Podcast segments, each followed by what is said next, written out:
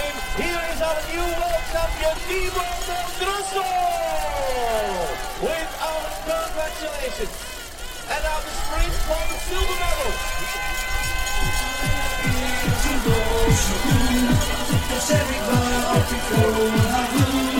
Als je kind mooi meedoen.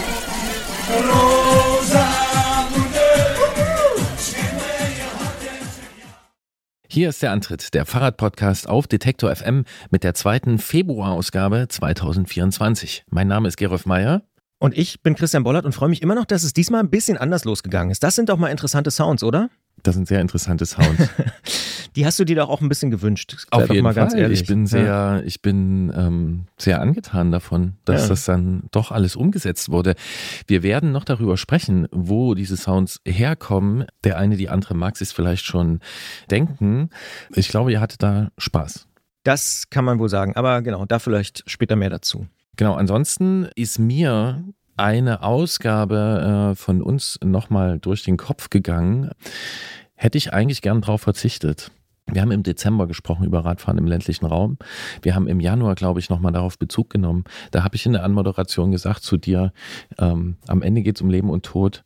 Stimmt. Und ich habe mich danach gefragt und habe gedacht, Georg Meyer, hast du jetzt vielleicht irgendwie dramatisiert? Mhm. Weiß nicht, bin dann manchmal ein bisschen selbstkritisch unterwegs. Ist ja auch ganz gut so. Jedenfalls, ähm, nee, es geht halt wirklich darum und Straßenverkehr ist einfach wahnsinnig gefährlich und deutlich gefährlicher, als er sein müsste und sollte. Natenom, Andreas Mandalka, ist jemand gewesen, der sich darum gekümmert hat, ähm, ja, vor allen Dingen Fehlverhalten, zu enge Überholvorgänge, den ganzen wahnsinnigen Stress im Verkehr äh, zu dokumentieren. Fahrradaktivist könnte man auch einfach sagen. Ne? Ein ja. Fahrradaktivist, genau. Natenom ist genau dabei ähm, gestorben. Er ist überfahren worden, angefahren und an den Folgen gestorben. im Nordschwarzwald. Und äh, das hat in den letzten Tagen und Wochen, muss man sagen, wirklich viel, viel Aufmerksamkeit bekommen. Auch nochmal die Tatsache, dass allein 2022 474 Radfahrerinnen und Radfahrer gestorben sind in Deutschland auf der Straße. Und ähm, das ist natürlich wirklich besonders bitter, ne, dass jemand, der selber den Radverkehr irgendwie aufzeichnet und auch das Verhalten von Autofahrerinnen und Autofahrern, dass ausgerechnet der dann sozusagen, ja, daran stirbt. Es ist natürlich wirklich eine sehr, sehr bittere Nummer. Und äh, wir haben viele Nachrichten dazu auch bekommen. Und ich habe es auch wirklich in ganz, ganz verschiedenen Medien irgendwie äh, mitbekommen. Also es ist auf jeden Fall krass traurig, krass, ja, unfassbar irgendwie. Und ähm, legt nochmal so den Finger in die Wunde. Also wie du es ja auch schon gesagt hast, es ist eben am Ende manchmal eben doch eine Frage von Leben und Tod, auch wenn man das vielleicht manchmal gar nicht so wahrhaben will. Ja, und man kann ja eine ganz einfache Statistik machen. Ne? Man kann sagen, jeden Tag stirbt statistisch mehr, also mindestens ein Mensch auf dem Fahrrad in diesem Land. Und ja, von dieser äh, berühmten Vision Zero, also dass das mal null Menschen sein sollen, sind wir sehr weit entfernt. Der Tod äh, von Andreas, der bewegt sehr viele Leute äh, in der Fahrradszene. Es gibt Gedenkfahrten. Äh, wir nehmen jetzt auch auf, bevor am kommenden Wochenende, also am 11. Februar, Gedenkfahrten stattfinden, zum Beispiel auch hier in Leipzig bei uns, ausgestrahlt oder versendet wird dieser Podcast erst danach. Ja, aber man kann jetzt schon sagen, dass das sicher einer der einschneidendsten Momente für viele Fahrradaktivistinnen und Fahrradaktivisten ist. Also, dass das eine große, große Aufmerksamkeit bekommt. Ja. Ja, und ähm, wir können das hier erstmal nur erwähnen, das benennen und werden natürlich uns auch weiter in diesem Podcast darum kümmern, dass genau solche Sachen, naja, möglichst nicht passieren, das haben wir nicht in der Hand. Aber es muss zumindest thematisiert werden, es müssen entsprechende verkehrspolitische Themen verfolgt werden, kritisch verfolgt. Und das werden wir natürlich auch machen. ja.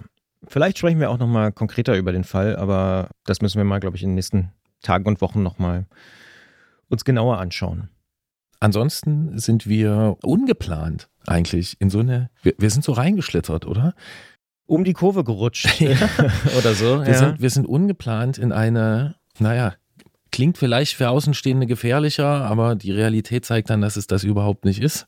Ähm, also äh, als, als äh, Teilnehmer mit dem Fahrrad am Straßenverkehr unter manchen Bedingungen. Nee, also es geht um Cyclocross. Wir haben mit Jens Lötzer in der letzten Ausgabe darüber gesprochen und äh, wir werden auch in dieser Ausgabe zwei Gespräche dazu haben, denn ja, Christian hat es irgendwie er hat es dann einfach wahr gemacht, hat es durchgezogen, hat sich Gregor geschnappt und ist nach Tabor gefahren. In Tschechien, so ist es. Ja, also es wird ein kleiner Cross-Schwerpunkt in diesem Februar. Du hast es angesprochen, wir haben mit Jens über die Räder gesprochen. Gregor und ich sind nach Tabor, nach Tschechien zur WM gefahren.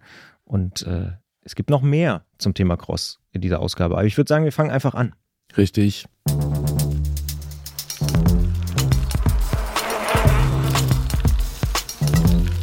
Antritt. Der Fahrradpodcast von Detektor FM. Der Februar im Antritt ist so eine Art Cyclocross-Spezial geworden, denn Christian ist kurzerhand mit Detektor-Musikchef Gregor nach Tabor in Tschechien gefahren zur Cyclocross-WM. Ich frage die beiden aus, was sie dort sportlich, atmosphärisch und natürlich kulinarisch erlebt haben. Und auch André Greipel ist dem Crosssport oder Querfeldeinsport verfallen. Der als Gorilla bekannte Sprinter ist nämlich in diesem Winter bei den deutschen Meisterschaften im Querfeldein oder Cyclocross angetreten. Und da haben wir gedacht, Mensch, müssen wir mit ihm drüber reden? Und genau das tun wir in dieser Episode. Und außerdem sprechen wir mit Christiane über einen unserer bisher schwersten Fälle in Mein Fahrrad ist krank, denn bei Matthias läuft die Kette schwer auf den größten Ritzeln. Könnte sogar auch ein Cyclocross-Fall sein. Klingt erstmal einfach, scheint aber mysteriöse Ursachen zu haben und wir lernen zumindest einige Begriffe. Und jetzt gehen wir aber erstmal nach Tabor. Anfang Februar haben im tschechischen Tabor die Cyclocross-Weltmeisterschaften stattgefunden. Und Christian, der hat in der vergangenen Ausgabe dieses Podcasts noch überlegt, ob er da vielleicht hinfahren sollte. Hat er gemacht, hat sich Gregor aus der Musikredaktion von Detektor FM äh, geschnappt und die beiden haben sich ein Herz gefasst und ein Aufnahmegerät. Ich bin nicht dabei gewesen und habe von der WM relativ wenig mitbekommen und darum will ich unbedingt wissen, wie es gewesen ist und außerdem, ob es ein Ausflug des Monats war. Ich sage Hallo, ihr beiden. Schönen guten Tag. Dobry den. Dobry den, Pane. Ah, da hat er sich wieder vorbereitet. Ja, so, ja, ja. Äh, ihr wart in Tabor, wie geflasht seid ihr? Sehr. Ja, es war interessant. ähm, ich möchte anfangen vielleicht mit der Kulisse. Die fand ich erstmal interessant. Ähm, denn äh, Tabor ist ja schon jetzt längere Zeit auch ein Cyclocross-Standort, wie ich erfahren habe, schon seit vielen, vielen Jahren. Ähm, Senix Stieber zum Beispiel, eine Cyclocross-Legende, kann man ja sagen, eine tschechische, hat da irgendwie 2010 ist er da mal Weltmeister geworden und hat da dieses Jahr sein letztes Rennen absolviert. Das war vielleicht sogar einer der emotionalen Sportmomente. Genau, also, da sind Tränen geflossen auf alle Fälle. Ähm, anyway, ich wollte äh, was über die Kulisse sagen. Und zwar, das fand ich interessant. Man kommt dann da erstmal in so einer Plattenbausiedlung an. Und das ist wirklich nochmal Plattenbausiedlung, nicht so wie wir es hier in Deutschland kennen, sondern das ist schon nochmal Ostblock anders so. Also richtig runtergerockt und es hat trotzdem irgendwie seinen Charme. Und dann kommt man da plötzlich aber wie in so eine Parallelwelt rein. Äh, ein bunter Zirkus mit vielen Holländern, Belgiern, die alle ähm, gut Stimmung machen und äh, Radsportverrückten Leuten, die mm, ja mit dem Fahrrad durch den Schlamm fahren. Ja, und irgendwie auch krass natürlich. Ich meine, es steckt so ein bisschen ja im Wort Weltmeisterschaft, aber da sind Japanerinnen und Japaner, da sind Australierinnen und Australier und natürlich Amerikanerinnen, Amerikaner, Kanadier, Kanadierinnen und so. Also äh, irre, die ganze Welt zu Gast im tschechischen Neubauplattenbaugebiet. Also das ist schon, schon interessant und gleichzeitig auch krasser Kontrast. Wir waren dann am zweiten Tag nochmal in der Altstadt und die ist ja total schön in Tabor. Sehr pittoresk, ne? Also ja. total der absolute Gegensatz. Ne? Leckere Ja. Cafés und äh, gute Kuchenauswahl übrigens auch. Also äh, das ist so ein, so ein total krasser, ich sag mal rein städtebaulicher Kontrast. Ja, und dazwischen eben eine kleine Cross-WM. Christian, du nimmst schon einiges äh, vorweg, also Punkte, auf die ich dich natürlich auch noch ansprechen Ja, wir wollte. können da gerne noch drauf ähm, eingehen, Diesen ja. Gegensatz, ne, den, also ich war nicht dort, ähm, aber ich kenne den aus vielen tschechischen Städten oder slowakischen Städten äh, mit diesen Panelax, diesen äh, Plattenbaugebieten. Das ist wohl der äh, Da, Fachbegriff. das ist der Fachbegriff. Panelax. Ja. Ich, ich, ich schätze den sehr. Aber äh, darum geht's ja auch nicht, sondern ähm, du hattest vorher noch überlegt, ob ihr hinfahren sollt und dann äh, hast du irgendwann gesagt, ah, wir machen das jetzt. Also scheint so eine Cyclocross-WM irgendwie magnetisch zu sein für euch. Und bevor ihr wusstet, was das dort für eine tolle Kulisse ist, warum habt ihr euch entschieden, dahin zu fahren? Na, erstens bist du ein bisschen mitschuld, weil wir hier im Antritt drüber Schon geredet wieder, haben. Ja, ja, ja. Und irgendwie hatte ich dann so diese, ja, ich habe da, bin mit der Idee so ein bisschen schwanger gegangen, wie man ja so äh, flapsig sagt, und ähm, habe an so einem Wochenende mal drüber nachgedacht. Ich war noch nie auf einer WM. Also ich war schon mal bei einer deutschen Meisterschaft von Cross. Äh, ich war aber noch nie auf einer Cyclocross-WM. Und dann habe ich einfach mal Gregor gefragt, irgendwann mal in der Mittagspause, wie es eigentlich bei ihm aussieht. Und dann hat Gregor auch gesagt, ja, ach, eigentlich ist eine ganz gute Idee.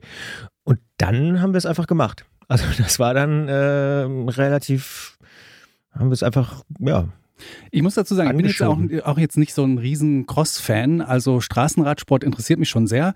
Schnell Fahrradfahren auf der Straße, aber irgendwie so dieses äh, ja durch äh, über Stock und Stein und äh, das Fahrrad schultern und über Barrikaden springen. Ähm, das ist jetzt nicht so mein Metier, würde ich sagen, aber ich fand es trotzdem mal interessant, äh, sich das anzugucken. Mm, Fand aber dann irgendwie doch, es ist schon halt sehr, es ist schon ein krasser Nischensport. Also ich habe dann da so ein kleines Video gemacht beim Frauenrennen äh, in der Passage. Das war wohl so die schwierigste äh, Passage der Strecke. Da ging es bergauf. Es gab so zwei Balken, die konnte man auch kaum äh, im Fahren überspringen, weil bergauf, Balken, Matsch, äh, die Leute sind da alle abgestiegen, haben das Fahrrad geschultert und sind irgendwie 20, 30 Meter gelaufen, bevor sie weitergefahren sind. Haben so ein kleines Video davon gemacht, habe das mal in meine Familien-WhatsApp-Gruppe geschickt und da war dir die Reaktion dann so, hä, machen die das freiwillig so? Ne? Also das versteht halt niemand, was, was, was die da machen und das ist schon, das ist schon für Radsport-Nerds äh, so, so eine Veranstaltung, ne? Könnte was dran sein an dieser These. Jetzt seid ihr, so wie ich das mitbekommen habe, das ganze Wochenende dort gewesen. Können wir ja mal äh, noch nennen, welche Weltmeisterschaften, welche Wettkämpfe da stattgefunden haben. Das waren, ich glaube, drei Altersklassen im Prinzip. Ne? Jun- Junioren, was im Prinzip U19 ist, dann G- U U23 und dann die Elite. Jeweils Frauen, Männer, sprich sechs Rennen kann man sich da angucken an dem Wochenende, Samstag, Sonntag. Ich glaube, davor war sogar noch so Re Relay oder irgendeine Staffel oder irgend sowas. Ja, ja. Und wir haben im Prinzip diese sechs Rennen fast alle mitgenommen und ähm, man hat dann schon auch was davon, wenn man da das ganze Wochenende da ist. Ne? Also es ist irgendwie von morgens um 10 bis nachmittags um 15, 16 Uhr ist da was los und ähm, man hat ja im Prinzip diesen Rundkurs, der da sehr verwinkelt und verschlungen über dieses Gelände mitten in dieser Plattensiedlung geht. Es gibt so Brücken, Überführungen, äh, da geht die Strecke mal drüber, mal drunter. Ähm, es gibt Treppen, die man dann halt auch mit einem, wo man das Rad schultern muss und, und, und hochrennen muss. So. Und du kannst im Prinzip als Zuschauer bei so einer Cross-WM ähm, das, das lohnt sich schon mehr, als jetzt bei, sagen wir mal, bei der Tour de France an der Strecke zu stehen, wo du irgendwie fünf Stunden darauf wartest, dass einmal in 20 Sekunden das Feld an dir vorbeifährt und dann war es das so irgendwie. Es gibt auch so Weil- einen legendären Moment, wenn nämlich die Fahrer vorbeigefahren sind oder der Fahrer meistens oder die Fahrerin, die halt führt oder so, dann rennen alle von der einen Seite zur anderen. Also Genau. es ist richtig so wie so, wie so eine Wellenbewegung, wie so das ganze Publikum irgendwie auf die andere Seite schnell rüber rennt, damit man ihn da oder sie nochmal sehen kann. Das ist auch so, finde ich, so ein typischer Cross-Moment. Äh, Genau, und wir sind im Prinzip angekommen, als gerade das U23 Männerrennen zu Ende ging und haben uns da erstmal auf die Tribüne gestellt, hatten einen super Blick auf die Zieleinfahrt und ähm, daher stammt übrigens auch der eine Ton von ganz am Anfang vom Podcast äh, mit der Zieleinfahrt von Del Grosso. Genau, Tibor del Grosso. Und dann sind wir im Prinzip immer so ein bisschen etappenweise, ach komm, jetzt gehen wir mal in das Waldstück, jetzt gehen wir mal hier in diese Kurve, jetzt gehen wir mal an diese Treppe äh, und haben immer so ein bisschen andere Eindrücke von der Strecke und vom Rennen bekommen. Obwohl man da sagen muss, ach, jetzt gehen wir mal, war auch nicht unbedingt immer einfach, weil man musste sich auch schon so ein bisschen so einen so einen Hang hochklettern äh, und so und es war super krass schlammig. Also es war, ich würde sagen, das schlammigste Crossrennen, was ich jedenfalls jemals in meiner Karriere gesehen Oh, habe. Also auch für die, ist- auch ich- für die ich glaub, Zuschauer. äh, Genau, sowohl für die Zuschauer als auch für die FahrerInnen. Wir haben das dann teilweise auch mitbekommen, als wir nach dem Frauenrennen waren wir im Pressecenter ähm, und da gab es dann noch eine Pressekonferenz mit den drei Gewinnerinnen, Führenden des Frauenrennens und die haben auch alle drei im Prinzip im Interview gesagt, Also es war super schwer, da irgendwie einen Grip zu bekommen. Das hat die Strecke sehr anspruchsvoll gemacht, weil eigentlich, wir haben vorher so ein paar Artikel gelesen, da stand überall, naja, Tabor ist jetzt nicht die technisch anspruchsvollste Strecke, da geht es einfach darum, ordentlich Watt drücken zu können. Hochgeschwindigkeit. So, Hochgeschwindigkeit, so, genau. Aber ja. was man dann vor Ort durch diesen tiefen Schlamm irgendwie gesehen hat, war dann doch, dass die Leute ganz schön äh, zu tun hatten da, ja. Ja, und Christian, du kennst es dann vielleicht aus Kleinmachnow eher sandig wahrscheinlich, oder? Und das ist ja, dort- genau. Also in Kleinmachnow ist es eher sandig. Wir haben ja eher so genau so diesen typischen Brandenburger Sandboden, der, der, der das Wasser auch schnell aufsaugt. Und das hat tatsächlich wiederum, ich glaube, Matthew van der Poel auch gesagt, das Wasser ist nicht abgelaufen. Also es stand da sozusagen. Also es ist wahrscheinlich eher so Lehmboden oder so. Und äh, ne, im Sandboden geht das schön schnell wieder weg. Dann ist am nächsten Tag auch schon wieder anders. Aber die, die sind das Wasser nicht losgeworden. Und auch im Zuschauerbereich. Also es war wirklich eine ganz besondere Herausforderung. Da habe ich mich auch gefreut, dass ich mich für weiße Turnschuhe an dem Ja, das Wochenende war sehr, entschieden habe. Das Ja. äh, war wirklich die Aus da, da konnte man sehen, ein Noob bei einem Cyclo bei einer Cyclocross-Veranstaltung, woran erkennt man ihn an den weißen Turnschuhen? Und die absoluten Profis, die hatten alle Gummistiefel dabei und Richtig. haben im Auto gewechselt. Und Ihr habt Ja. mir genau meine nächste Frage Ja. äh, äh, aus dem Mund genommen. das, Äh, weil wir einfach Gedanken ja. lesen können. Es ja. gibt sogar ab und zu Fangummistiefel, die gebrandet sind. Also gab sogar von Fahrradmarken, äh, damit Okay. man damit zum Cross gehen kann und daran, clever, ja. ja, ja, daran, also ihr habt gemerkt, dass es äh, nötig ist. Jetzt ähm, habe ich versucht, das ein bisschen nachzuvollziehen. Also ihr wart an diesen äh, zwei Barrieren, die fieserweise in Tabor so gestellt sind, wo es bergauf ging. Ja? Genau. Ähm, ihr wart im Wald, habt ihr gesagt, ihr wart auf der Tribüne. Gut, ihr wart im Pressezentrum, da fand kein Rennen statt. ähm, Gab es noch irgendwelche Features in, in diesem Rennen, die vielleicht für dich, Gregor, besonders interessant waren, weil du das nicht so kanntest? Mm, Gab es eine steile Abfahrt oder so eine richtig steile Rampe hoch? Genau, es gab so ein paar gebaute Rampen, Mhm. die waren ordentlich steil, da dachte ich auch so, huh. Ähm, Da hat man auch so einen Ziehharmonika-Effekt gesehen, wenn gerade Mhm. das Rennen losging, dass alle erstmal so raufgeballert sind und dann Mhm. zog sich das wie so Kaugummi auseinander, bis sie dann oben waren und dann ging es wieder so schnell runter. Also das war auch ganz witzig zu beobachten. Gerade natürlich meistens nur in der ersten Runde, wenn, wenn alle noch so gemeinsam drüber gefahren sind. Aber später hat man auch immer so gesehen, wie sich die Fahrer und Fahrerinnen da so hochgequält haben. Ja. Und dann fand ich noch interessant, aber das ist jetzt natürlich ein bisschen speziell. Wir hatten auch Zugang zur Mixed Zone, wo dann die Fahrer und Fahrerinnen direkt nach dem Rennen reinkamen und die Interviews gegeben haben. Und du hast natürlich bei einer Cyclocross WM, ist ja eigentlich eine große Veranstaltung, aber du hast da jetzt nicht so einen Medienauflauf wie bei, weiß ich nicht, Frühjahrsklassikern oder so wahrscheinlich. Das heißt, du kommst da schon recht nah an die Stars und an Mathieu van der Poel ran, so. Und, äh, Oder Fem van Empe. oder Fem van Empel, genau. Ähm, und, und hast dann, hast dann irgendwie so einen hautnahen, äh, ultimativen Eindruck direkt nach dem Rennen, wenn die so Schlamm überzogen da direkt erstmal ins Pressezelt reinkommen, vor der ersten Dusche noch so. Stieber war auch völlig fertig. Bist du, bist du so ein bisschen starstruck gewesen bei Van der Poel? Ach naja, es war schon interessant, ne? Dann irgendwie äh, da vor, vor ihm zu stehen und denken, ah ja, okay, das ist jetzt irgendwie so der Posterboy-Radsport-Superstar irgendwie, aber ja, ist auch nur ein, ein Mensch mit einem Regenbogentrikot und einer Goldmedaille jetzt, ne? Und eine Mütze auf dem Kopf. Ja. Jetzt interessieren mich mindestens zwei Sachen noch, ähm, und zwar zum einen die Stimmung, die da drumrum war. Also ich habe jetzt dem so entnommen, diese Sportart, die trägt sich so, dass man das ein ganzes Wochenende, also zwei Tage lang sich angucken kann. Dann rennt man immer so hin und her von den verschiedenen, von den verschiedenen Spots und ähm, ja, die Leute, also Volksfest, ist das die richtige Umschreibung dafür? Ja, ich glaube, also es gab natürlich auch, hat man ja auch ganz am Anfang gehört, es gab dieses Partyzelt, darüber müssen wir vielleicht auch noch Ein reden. sehr stabiles Sehr, Partyzelt. sehr Ja. stabiles belgisches, belgisch dominiertes Ging die Partyzelt. Strecke da durch? Äh, vorbei. Das gibt's auch Direkt manchmal, dran ne? Das, vorbei, das, ja. okay, Ja. direkt dran vor. Okay, Ja, alles also klar. Man Ja. konnte aus dem Partyzelt mit dem Bier in der Hand auf die Strecke gucken. Ähm, Ja. Das war schon so gedacht.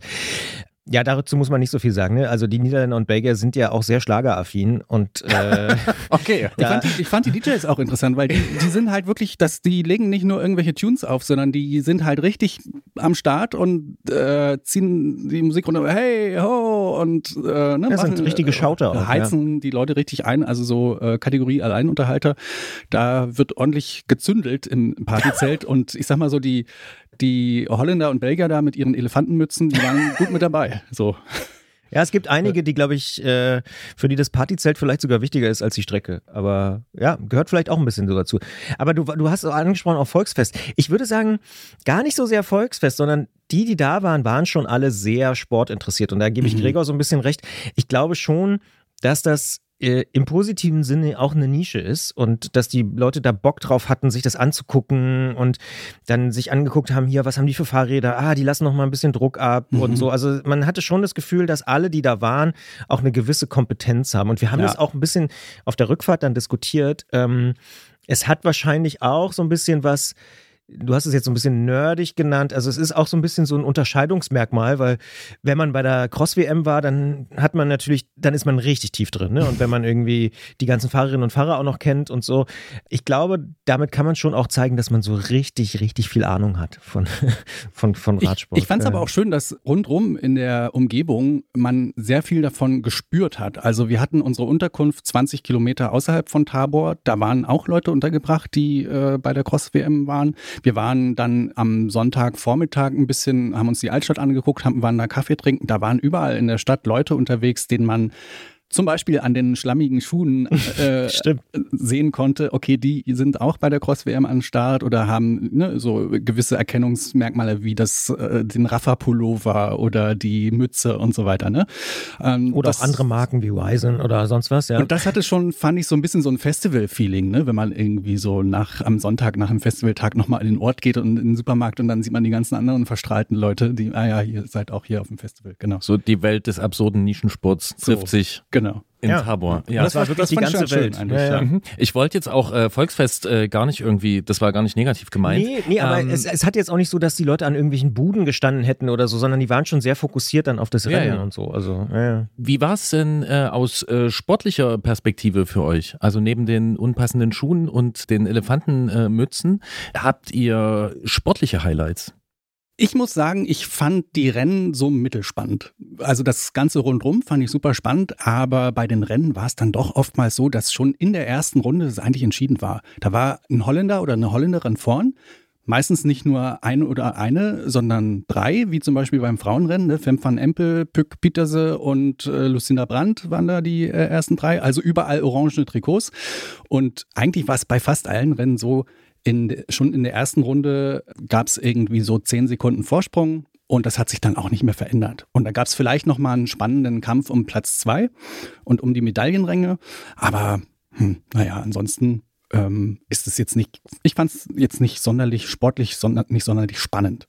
Und bei den Männern waren ja nicht mal alle da, ne? Ja, genau. Also es waren ja die, die beiden großen Konkurrenten oder der ganz große Konkurrent Wout van Aert von Mathieu van der Poel war nicht da, weil er sich für die Saisonvorbereitung anders entschieden hat. Und auch Pitcock war auch nicht da, der auch schon mal Weltmeister geworden ist und auch ja ganz passabel Cross fahren kann.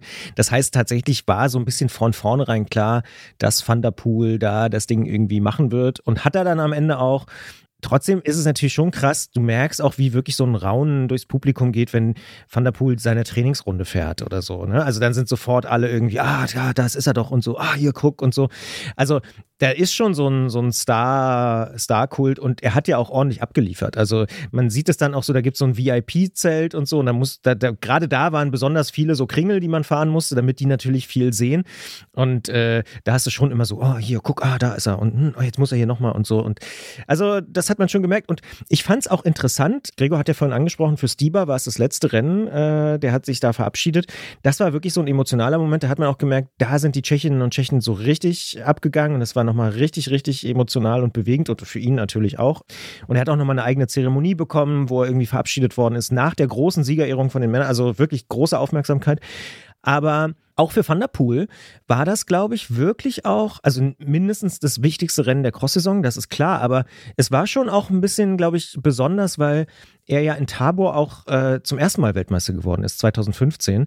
Und das, das war definitiv für ihn auch zu spüren. Und ich habe da auch einfach mal das Mikro reingehalten, als die niederländischen und belgischen Kollegen ihn gefragt haben, ja, wie er das so alles bewertet. Und er hat auch genau zu Tabor was gesagt. Und da können wir vielleicht mal reinhören. Yeah, it's uh, really nice. And of course, World Champion jersey was was my biggest goal this cyclocross season, and yeah, I'm happy uh, that I made it work. Tabor is a place where I always like to come. Uh, already since a junior, I have some good memories here, so uh, it's always nice to have a race uh, abroad. Und äh, Stibar, ne, oder Stibby, wie er, glaube ich, manchmal genannt wird, habt ihr vorhin schon erwähnt, da sind auch Tränen geflossen. Es war sein letztes Rennen. Ähm, heißt das, die sind bei ihm geflossen oder sind die auch bei den tschechischen Supporter, Supporterinnen geflossen? Oder wie, wie war das? Na, die hatten am Ende nochmal im Prinzip eine Sonderehrung für ihn auf der Tribüne gemacht mit Familie und Anhang und Begleiterinnen und Begleiter so. Und da hat man schon viel glasige Augen gesehen. So. Ja. Ist ja aber auch schön, wenn sowas dann mit drin steckt, ne? Und Voll. wenn da jemand so quasi auch dieser Respekt gezollt wird. Mhm. Ja, Stichwort Respekt zollen. Ich fand immer noch auch ganz schön, dass eigentlich bei fast jedem Rennen, spätestens so ab der zweiten Runde, Ah, wenn, so das, schon. wenn, so das Fahrradfeld durchfahrt, hat man noch mal so 30, 40 Sekunden gewartet und dann kam noch so ein oder eine Australierin. Und man dachte, man dachte dann immer, ach Mensch, ja, du Arme, du Arme, du musst jetzt hier bei 5 Grad äh, in Tschechien durch den Schlamm fahren. Das ist natürlich nicht irgendwie dein Ding. Aber die Leute wurden auch noch mal extra angefeuert. Das fand ich auch immer super weil Australien ist nun scheinbar jetzt keine große Cyclocross-Nation, aber hatten immer ihre Leute mit dabei, die dann da tapfer noch mitgehalten haben, teilweise auch früher ausgestiegen sind aus dem Rennen, aber ja, das war, hat sich so als Motto so ein bisschen durchgezogen. Ah, da kommt noch ein Australier. Ja, das stimmt. Das war wirklich bei fast jedem Rennen so. Und ich muss aber auch sagen, da sieht man gleichzeitig auch, also ja, ne, sind keine große Cyclocross-Nation, aber Radsport hat da einen hohen Stellenwert in Australien und offensichtlich möchte man auch dort mitfahren und die Leute, ich meine, die werden ja auch besser und im nächsten Jahr werden sie garantiert nicht mehr ganz so viel hinterherfahren und so und die haben garantiert auch gelernt aus diesen Bedingungen und den ganzen Kram und so. Also deswegen, das fand ich schon spannend. Ich würde eine sportliche Geschichte tatsächlich, fand ich noch sehr interessant. Da warst du besser informiert als ich, muss ich sagen, Gregor.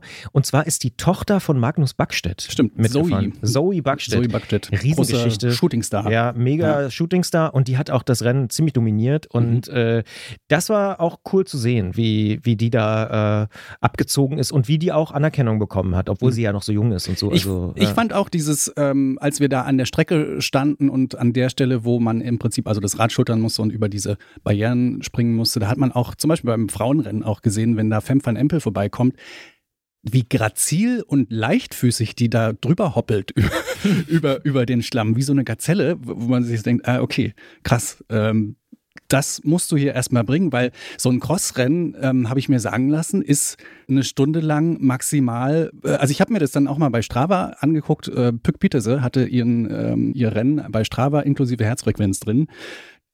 Die hatte halt eine Stunde einen Durchschnittspuls von 183 und ich denke mir, oh Gott, ich würde sterben, ich könnte das nicht. Also das ist ja Wahnsinn. Ja, es ist So, immer ne? im roten Bereich. Immer im roten Bereich, Ja. eine Stunde lang. Das, also großen Respekt vor dem, was die da alle auf die Strecke gebracht haben.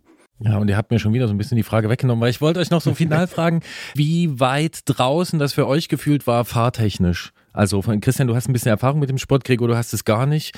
Ich finde es teilweise auch, also ich verfolge es meistens irgendwie am Bildschirm und ähm, finde es auch einfach krass. Also was da an Radbeherrschung geliefert wird. Genau, ja.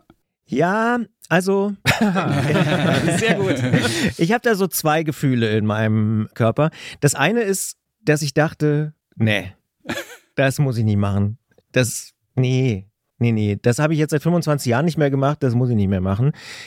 Und das andere Gefühl war aber schon, na, wahrscheinlich könnte ich es doch noch ganz gut. Und ähm, aber ich hatte wirklich nicht das Bedürfnis, und manchmal hat man ja, finde ich, wenn man irgendwie bei einem Rennen ist oder so, dass man so denkt, oh ja, ich würde auch gern mal den Pass mitfahren oder irgendwie so.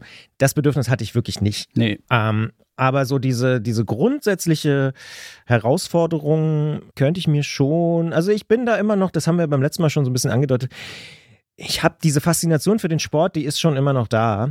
Und wenn es nicht ganz so schlammig und mm, verregnet und nass wäre, könnte ich es mir vielleicht ein bisschen eher vorstellen. Also die normale Taborstrecke zugefroren auf Eis oder so? ein schön Wetter Ich Cyclocross-Fahrer bin schön wärst du. Wetter Cyclocross-Fahrer, ja, so ist es. Ja.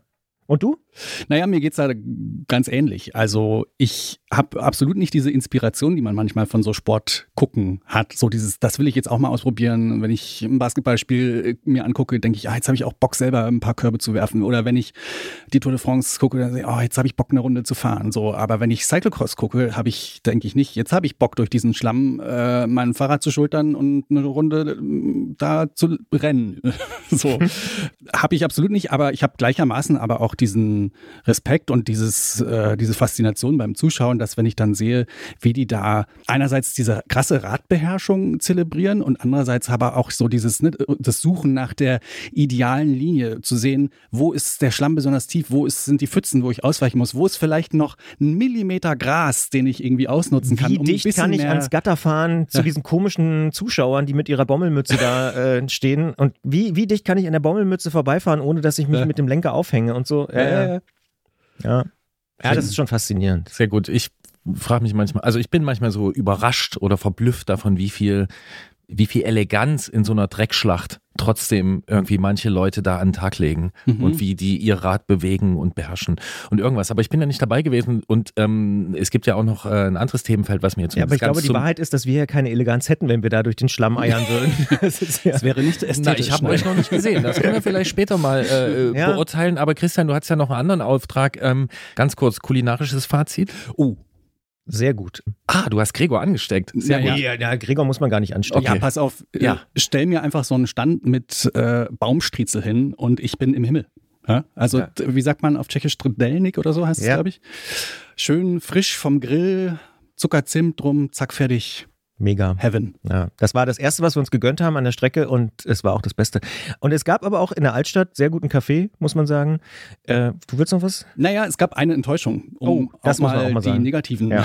Wir, wir, wir der- lassen hier nichts un... Ja. Weil äh, wir haben rausgefunden auf unserer Reise, dass der Tscheche oder die Tschechin abends keine Knödel isst. Angeb Wir, angeblich. Angeblich. Wir wollten natürlich abends schön einkehren und schön traditionell tschechisch essen, irgendwas mit Knödeln. In einer Hatten, traditionellen Gaststätte. so, Ja. genau. Und da hatten sie aber nicht, weil sie gesagt haben, gibt's bei uns nur am Mittagstisch. Abends wollen die Tschechen lieber irgendwas ohne Knödel essen. Und da haben wir natürlich ein bisschen geweint, aber haben es dann auch eingesehen. ja. Seid ihr zufällig ausgewichen auf Smaženi Sir? Gebratenen Käse? Nee, nee. wir Gab's auch aber, glaube ich, auch, gab's in der, auf der Speisekarte? Ja, gab's das, ich, ja. Den gab's, ja. Aber nee, Christian hat diesen Auftrag von mir. Den hatte ich bekommen. Das, ich, hab, ich hatte gehofft, du hast äh, deine Hausaufgaben vergessen an mich, aber die, die konnten wir nicht erfüllen. Aber ich finde, Baumstriezel ist eine adäquate ja, Korrektur. Klingt nach einem super Wochenende und wie das so ist mit richtig super, super, super Wochenenden, da gibt es immer irgendwas, was man noch nicht geschafft hat, deswegen muss man nochmal hin. Klingt sehr spannend, was ihr da erlebt habt. Ich war so ein bisschen im Kopf dabei. Ähm, Warst du die- eigentlich schon mal in Tabor? Nee. Ja, natürlich. Äh, Also, Entschuldigung, nein, das wollte ich jetzt nicht so. Ja, ich war schon mal in Tabor. Aber auch bei der. Äh, Nee, in Cross- anderen Zusammenhängen. Ja, aber so Crossrennen hast du da noch nicht gesehen. Äh, nee, habe ich Nee. nicht. Naja, dann weißt du ja, was du zu tun hast. Das ne? werde ich auch machen und dann werde ich das sowohl stimmungsmäßig als auch sportlich, fahrtechnisch und auch kulinarisch natürlich einer eigenen Prüfung unterziehen. Aber darum soll es jetzt ja nicht gehen. Ihr seid dort gewesen. Vielen Dank für die Töne. Vielen Dank für ähm, eure Schilderung. Und ja, ist doch einfach ein cooler, cooler Nischensport. Und ich finde, das, was du so schilderst, wenn du das der Familie schickst und die dann so Kopfschütteln, so, was bitte ist das? Das kann ich vielleicht noch nachtragen. Ich bin zweimal von unterschiedlichen Leuten gefragt worden, ob ich da mitfahre.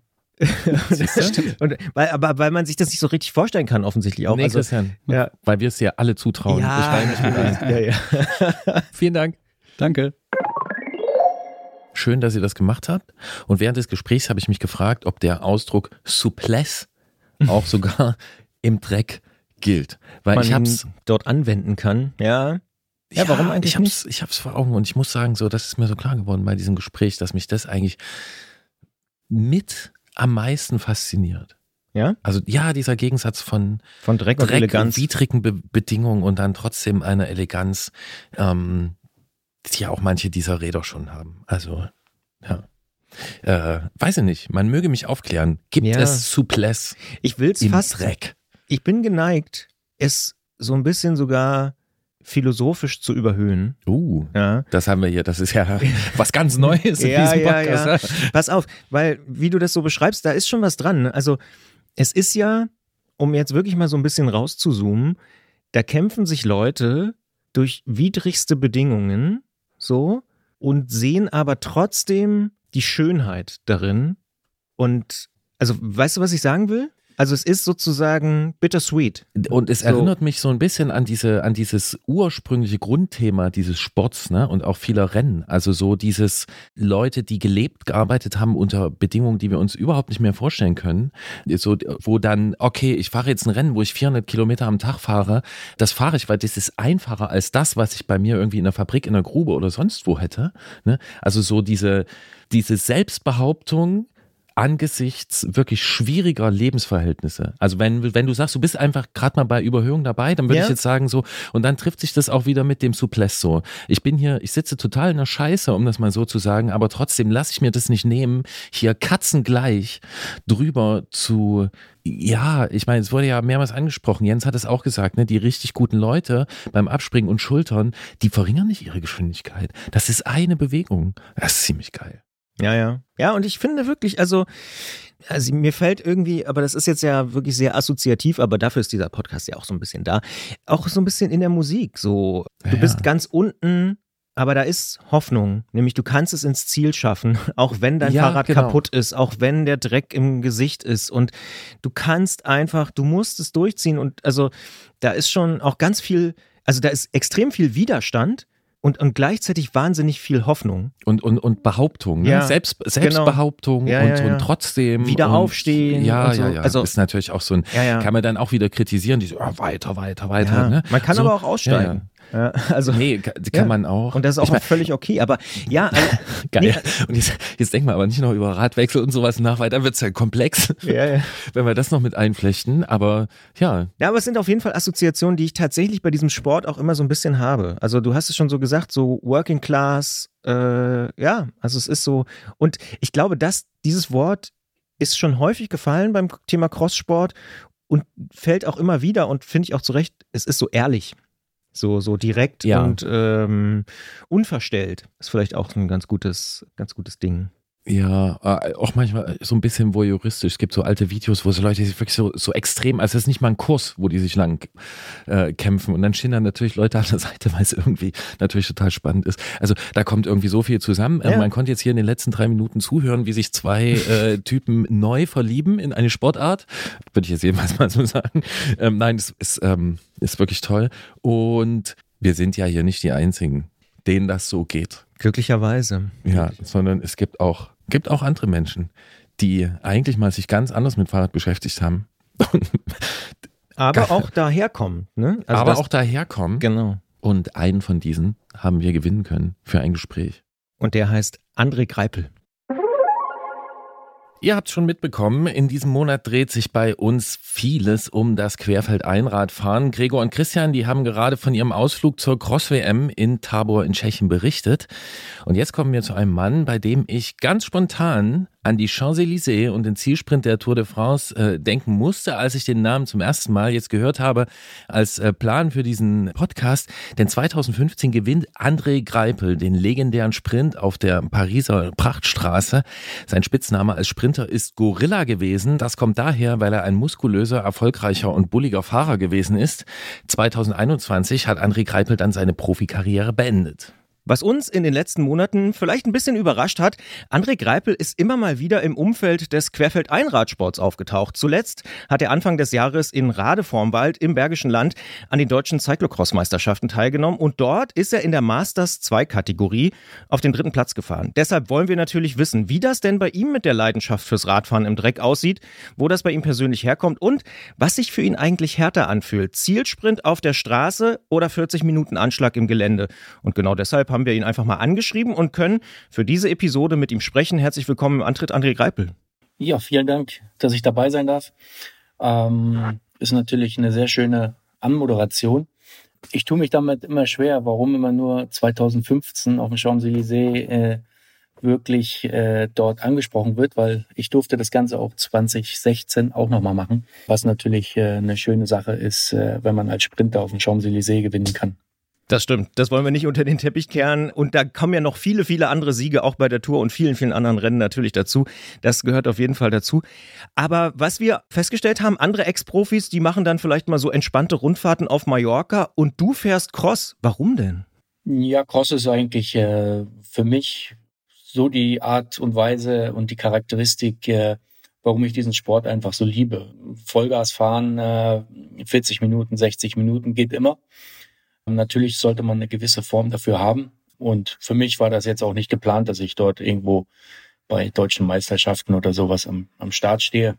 Aber genau deswegen ist der Sport einfach auch so, so schön, dass man aus einer Bauchentscheidung da wirklich Gas geben kann. Und äh, ja, wenn man ein bisschen Skills mitbringt auf dem Fahrrad, dann äh, ja, ist das für mich einfach die Ausbildung, die einem Radsportler einfach noch perfekter macht, so möchte ich mal sagen. Auf die Skills kommen wir sicher noch zurück in diesem Gespräch, aber was mich interessieren würde, was war denn der Impuls zu sagen, hey, ich mache das jetzt mal wieder? Ja, es einfach aus einer Laune heraus. Ja, wir haben äh, mit der Kölner Trainingstiergruppe immer so eine so einen internen Wettkampf und wir machen immer eine interne Trainingsmeisterschaft, so möchte ich mal sagen, Trainingstiermeisterschaft. Und da bin ich dann äh, Anfang Dezember die Landesmeisterschaft äh, der Elite mitgefahren. Aber einfach aus dem Gesichtspunkt heraus, dass wir außer Rick Zabel alle am Start standen und äh, dort uns gebettelt haben.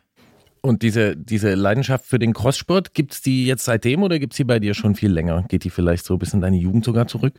Ja, für uns war das Ausbildung. Also äh, das hat äh, zu der Vorbereitung dazugehört. Äh, wir sind immer Crossrennen gefahren, äh, deutsche Meisterschaft. Äh, äh ich bin sogar Weltmeisterschaften gefahren, 2004 U23 Weltmeisterschaften. Und das hat mir einfach immer Spaß gemacht. Und äh, wie, wie ich schon gesagt habe, die Form ist mit Sicherheit nicht mehr so gut, wie sie damals war, weil ich mich äh, damals viel besser darauf vorbereitet habe. Aber man verlernt es halt einfach nicht. Und äh, daher, ja, habe ich einfach aus der Laune heraus, weil ich sowieso vor Ort war und äh, Nachwuchsfahrerinnen und Fahrer betreut habe, äh, habe ich gesagt, ja gut, wenn ich schon mal da bin, dann kann ich auch mitfahren du hast es schon beschrieben und wir haben auch im Podcast hier so ein bisschen ja schon drüber gesprochen, dass das früher, sag ich mal, oder eben noch Anfang der Nullerjahre auch relativ normal war, einfach als Wintertraining, ne? Also für alle möglichen Radsportlerinnen und Radsportler. Ist das mittlerweile noch so oder sagen wir mal so, kommt es vielleicht auch wieder zurück? Also gibt es so eine Art Revival aus deiner Sicht? Ja, gut, die ganz großen äh, Van äh, Van der Poel, Pitcock, die machen es natürlich vor, was natürlich auch zeigt, dass äh, es funktionieren kann das Training äh, auf der, für die Straße wird immer intensiver. Dementsprechend äh, kann man Crosssport da, glaube ich, sehr gut äh, eine Lobby geben, weil es einfach eine gute Abwechslung ist für das äh, stupide Wintertraining, äh, sagen wir mal, Basiskilometer sammeln und man muss sowieso äh, intensiver trainieren, um sich auf die Saison vorzubereiten. Deswegen ist der Crosssport äh, mit Sicherheit eine sehr gute Art und Weise, sich auf eine Straßensaison vorzubereiten. Jetzt hast du gesagt, es war so ein bisschen aus einer Laune heraus, aus der Trainingsgruppe, aber wir hatten so ein bisschen das Gefühl, wenn man dir so in Social Media folgt, dass du dich auch schon ernsthaft auf die deutschen Meisterschaften dann vorbereitet hast. Ja gut, wenn ich mich ernsthaft auf eine Meisterschaft vorbereitet hätte, äh, dann wäre ich vorher die Bundesliga-Rennen gefahren und um, um dann nicht in der letzten Startreihe zu stehen. Aber ja, ich bin in äh, eine Woche vor der Meisterschaft bin ich in Fechter gefahren wo ich Zweiter werden konnte, wo die beiden äh, Protagonisten äh, im Seniorenbereich äh, nicht so weit weg waren. Und deswegen habe ich gesagt, komm, dann kann ich es einfach probieren, auch wenn ich äh, in der letzten Reihe stehe. Und ja, gut, der, der Kurs hat nicht mehr hergegeben, wenn man so weit hinten startet. Aber dennoch äh, ist die Freude da auf jeden Fall äh, groß geschrieben bei mir. Wie ist das Rennen in Rade vorm Wald dann gelaufen für dich?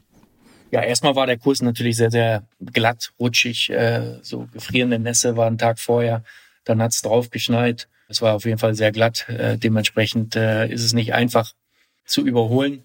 Aber ich konnte doch relativ schnell nach einer Runde auf Platz drei schon liegend äh, dort, sagen wir mal, mein eigenes Rennen fahren. Die beiden waren natürlich schon weg. Äh, und ähm, ich habe es dann nochmal probiert, bin, glaube ich, nochmal auf 15 Sekunden rangekommen, aber dann bin ich selbst gestürzt äh, und dann war das Rennen für mich um Platz 1, 2 vorbei. Einer deiner Konkurrenten von vorne, äh, der dann am Ende Zweiter geworden ist, hat geschrieben, dass du gefühlt mit 1600 Watt erstmal nach vorne geschossen bist. Und er hat sich auch ein bisschen gewundert, dass du ein 46er Kettenblatt fährst und hinten maximal 32 Zähne. Also hast du da auf Kraft gesetzt? Ja gut, ich habe nur ein Kettenblatt, aber ich habe äh, so ein äh, neues Schaltsystem, wo das zweite kleine Kettenblatt praktisch hinten in der Narbe ist. Das sieht man natürlich nicht, aber äh, auf dem Kurs war es auf jeden Fall nötig, auch mal aufs kleine Blatt zu schalten. Und was du auch ganz schön beschrieben hast, du hast gesagt, es war glatt, es war irgendwie, ja, doch sehr winterlich und kalt und Frost. Einer hat auch gesagt, es war hart wie eine Holzbohle der Boden, also auch so richtig äh, unangenehm. Ja, klar, das gehört natürlich dazu im Winter. Da muss man sich natürlich drauf anpassen auf so einen, so einen Kurs, die richtige Reifenwahl machen. Aber gut, äh, am Ende bin ich halt auch nur Laie und ja, bin dort auch mit Vorsicht um die Kurven gefahren, äh, weil äh, jetzt brauche ich mir mit Sicherheit nichts mehr brechen. Wir haben es eben schon erwähnt, dein Spitzname auf der Straße ist Gorilla gewesen. Jetzt sind Cyclocross-Fahrer ja eher leicht und drahtig. Ähm, du bist eher der kraftvolle, bullige Fahrer. Wie passt du dich da dem Cyclocross an? Musstest du da irgendwelche Anpassungen vornehmen?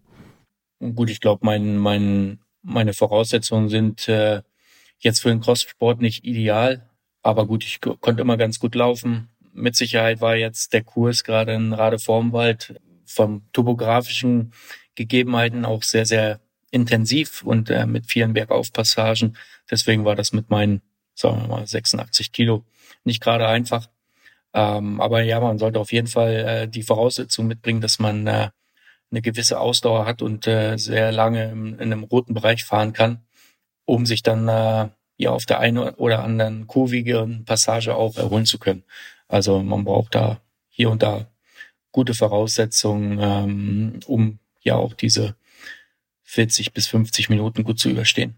Jetzt wollen wir dich nicht vergleichen mit den ganz Großen, die da irgendwie jetzt gerade, äh, ich sag mal, im Cross äh, unterwegs sind, also Wout van Aert oder Van der Poel oder Pitcock oder so. Aber gibt es bei dir auch nochmal so Sachen, die du vielleicht doch nochmal trainiert hast, so Bewegungsabläufe, Radschultern, Laufen oder irgendwie sowas? Ja, das gehört natürlich dazu. Ähm, aber ich sage immer, das, was man in der Jugend gelernt hat, das vergisst man nicht. Und äh, da muss man natürlich hier und da sich vielleicht nochmal neu dran erinnern. Äh, und ja, man kann da auf jeden Fall sehr viel Zeit gut machen. Und wenn man es halt nicht gut kann, kann man natürlich auch sehr viel Zeit liegen lassen. Ähm, aber damit habe ich nie Probleme gehabt. Ich komme immer ganz gut klar mit den Schultern, weil es einfach äh, auch als Profi immer ein Teil meines Trainings war im Winter, dass man ja viel mit dem Gravel oder Crossrad unterwegs war und äh, ja, dann macht man natürlich so eine Spielereien äh, im Training auch. Jetzt hast du vorhin gesagt, dass es so eine Wette gab bei euch in der Trainingsgruppe, ähm, das in diesem Winter anzugehen äh, mit dem Crossrennen und der Meisterschaft. Ähm, wirst du das weiter so halten oder war das jetzt eine Sache für diese Saison? Vielleicht sogar Bundesliga? Gut, natürlich, äh, natürlich sind da so ein paar Dinge im Kopf, wo ich sage, okay, äh, muss ich das jetzt überhaupt noch machen? Äh, aber es macht mir halt einfach Spaß. Ich muss mir selbst nichts beweisen, ich muss niemanden da draußen irgendwas beweisen, aber für mich ist einfach die Freude am Crosssport ist einfach da. Und äh, sagen wir mal, ähm, ich bin ja jetzt wieder hoch an die Ostseeküste gezogen, deswegen wird es mit Sicherheit nicht leichter, zusammen mit den Trainingstieren irgendwelche Rennen zu fahren. Aber ich kann mir auf jeden Fall vorstellen, dass ich äh, für das eine oder andere Rennen, Rennen wieder eine Startnummer hinten auf dem Trikot habe, um dann äh, ja mich zu betteln. Aber ich habe jetzt auch eine Seniorenlizenz Dementsprechend äh, werde ich mal sehen, wie die Form Richtung nächsten Winter ist. Vielleicht fahre ich die ein oder anderen Bundesliga-Rennen mit, um dann äh, ja bei der deutschen Meisterschaft vielleicht nicht ganz hinten starten zu müssen. Ja, klingt also auf jeden Fall so, als ob du äh, das nicht jetzt gleich wieder beerdigen würdest, diesen diese kleine Rückkehr, nenne ich es mal.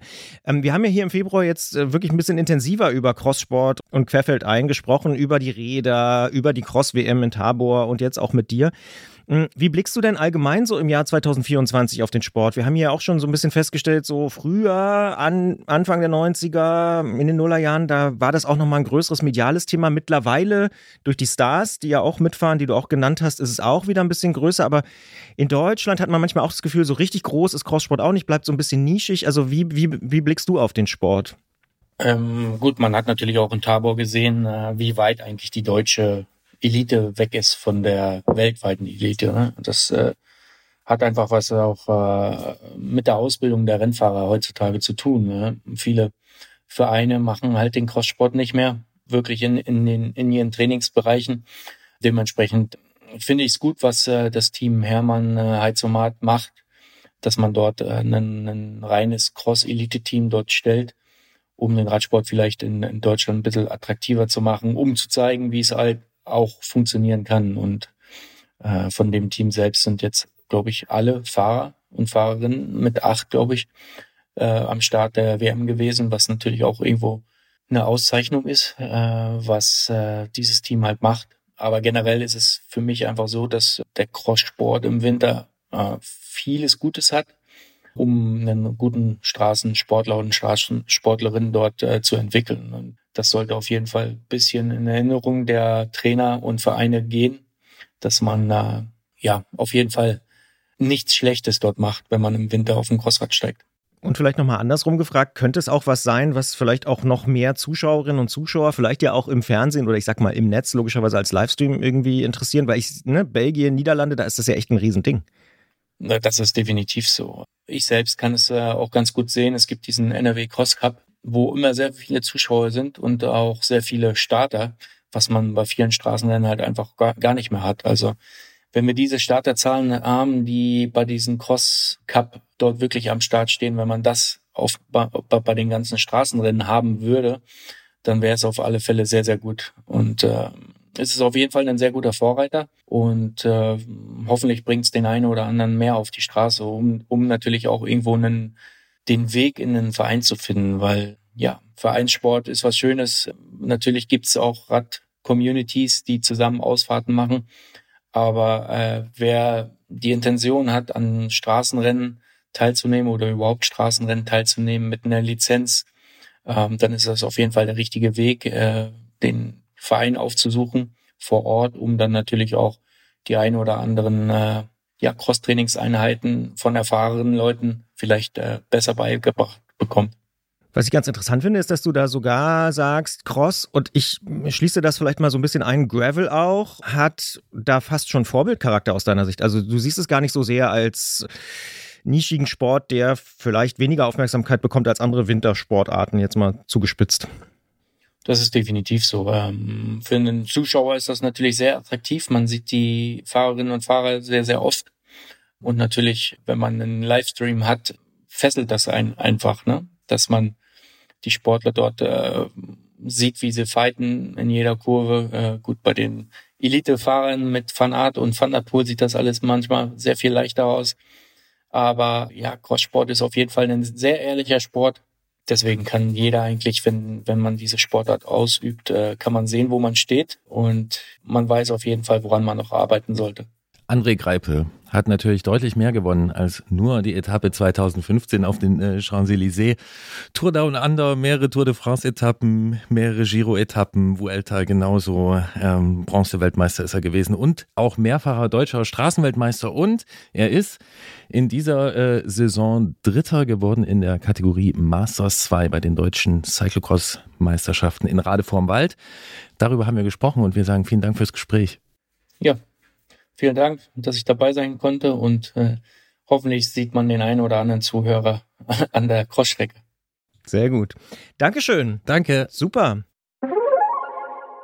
Interessant, oder? Christian, was ist dein größter Erfolg bisher? In was? In, ist gemein, ne? Ja, allgemein. Ja, dein, sagen wir mal hier, dein unternehmerischer, dein, was ist dein größter Erfolg? Dein unternehmerischer, ah, ich habe was im Kopf. Ah, ah, ich, okay, okay. Ähm, puh. Dass Robbie Williams, wie er dir den Radiopreis überreicht? Das war der erste richtig große Erfolg. Aber ha, ist echt schwierig, weil. ist eben ist echt ja, schwierig, ne? genau, Und ich hatte ist- eben das Gefühl, Du, du spiel, ich glaube, du spielst an nochmal auf den äh, Ja, Etappensieg oder den, den ich- Finalsprint-Sieg auf den Champs-Élysées 2015. ich wusste, dass, dass wir, also als ich wusste, äh, wir machen dieses Gespräch, dann habe ich mich rangesetzt, dann habe ich das geschrieben und es war wirklich das Erste, was mir in den Kopf kam, ohne drüber nachzudenken. Und ich hatte jetzt aber den Eindruck, er ist wirklich auch ein bisschen, also er ist ein bisschen genervt davon, dass er darauf reduziert wird. Ne? Ja, er hat ja Einerseits recht, was- er hat ja 2016 Natürlich. nochmal gewonnen. Ne? Und, also, Na, ja na, auch, und ganz viele ja, andere Sachen. Ja, ja. Aber, ne, aber deswegen habe ich mich so gefragt, klar, das ist dann vielleicht so, so einerseits hast du so, einen- so einen Riesenerfolg äh, gemacht und dann ist der aber ö- durch irgendwelche Zufälle oder durch irgendwelche Umstände ist er in der öffentlichen Wahrnehmung so prominent, dass dich dieser Riesenerfolg, dass dich zumindest schon wieder vielleicht nervt, dass die anderen da so zurücktreten. Dass irgendwas- Wenn ich jetzt sagen würde, Christian Bollert, das ist der Typ, der von Robbie Williams den Radiopreis äh, übergeben bekommen hat, dann denkt Christian Bollert vielleicht, oh Mann, das ist so lange her und eigentlich haben wir hier noch ganz andere Sachen geschafft. Ja, ja, ja, das Ja, ist schon so ein okay. bisschen so. Und vor allen Dingen, also bei mir persönlich ist es ja natürlich eher was, was vielleicht nicht so lang zurückliegt. Also ich denke tatsächlich Ja, zum Beispiel an Grimme Online Award oder Radiopreis 2023 Ja, ja, ja. für teurer Wohnen und so. Aber genau, du, du hast schon recht. Und man will ja auch nicht, dass es sozusagen auf irgendwie eine Sache dann Ist- reduziert wird. Ja, ja, ne? ist komisch. Andererseits will man auch, also nee, ist, also ist völlig klar. Ne? Andererseits will man auch keine Anmoderation schreiben, wo man sagt, das, das, das, das, Nein, das, das, nein, das, nein. was ich dann sowieso. So, ja, ja. Ja. Und ist nur dieses, dieses Ding. Ähm, Wir haben ja auch dann nach dem Gespräch nochmal mit ihm kurz drüber gesprochen. Und ich meine, es war ja auch 2015, das muss man auch sagen, ja eine besondere Tour. Also gerade Ja. auch für ihn mit den vielen Etappensiegen Ja, ja. und so und der großen Aufmerksamkeit. Aber klar, es ist natürlich immer auch so ein bisschen so ein, so ein Spannungsding. Aber ich, find's- fand es ein sehr, sehr interessantes Gespräch. Also das will ich vielleicht an der das Stelle ich, sagen. das finde ich auch. Und ich finde solche, solche, solche Wirkungen dann auch immer interessant. Aber das will ich jetzt hier nicht weiter auswälzen, weil wir sind ja hier sowieso schon in so einem Auswälzmodus unterwegs. Und wir wollen was anderes auswälzen. Wir haben einen der eventuell schwierigsten Fälle bisher auf dem OP-Tisch mit Christiane. Aber ich würde sagen, wir haben ihn zumindest vielleicht ganz gut analysiert. Entscheiden müsst ihr das, liebe Hörerinnen und Hörer. Deswegen geht's jetzt hier sofort los. Ein Fahrrad ist krank. Es ist schwer krank und wir wissen noch nicht genau, woran es liegt.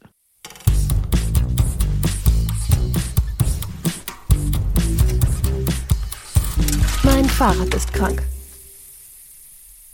In Mein Fahrrad ist krank sprechen wir einmal im Monat mit Christiane aus dem Bike Department Ost hier in Leipzig. Dort ist sie ja bekanntermaßen Werkstattmeisterin und hat ganz praktische Erfahrungen mit den kleinen und den großen Problemfällen, die so am Werkstatttresen eines ganz normalen Fahrradgeschäfts ankommen.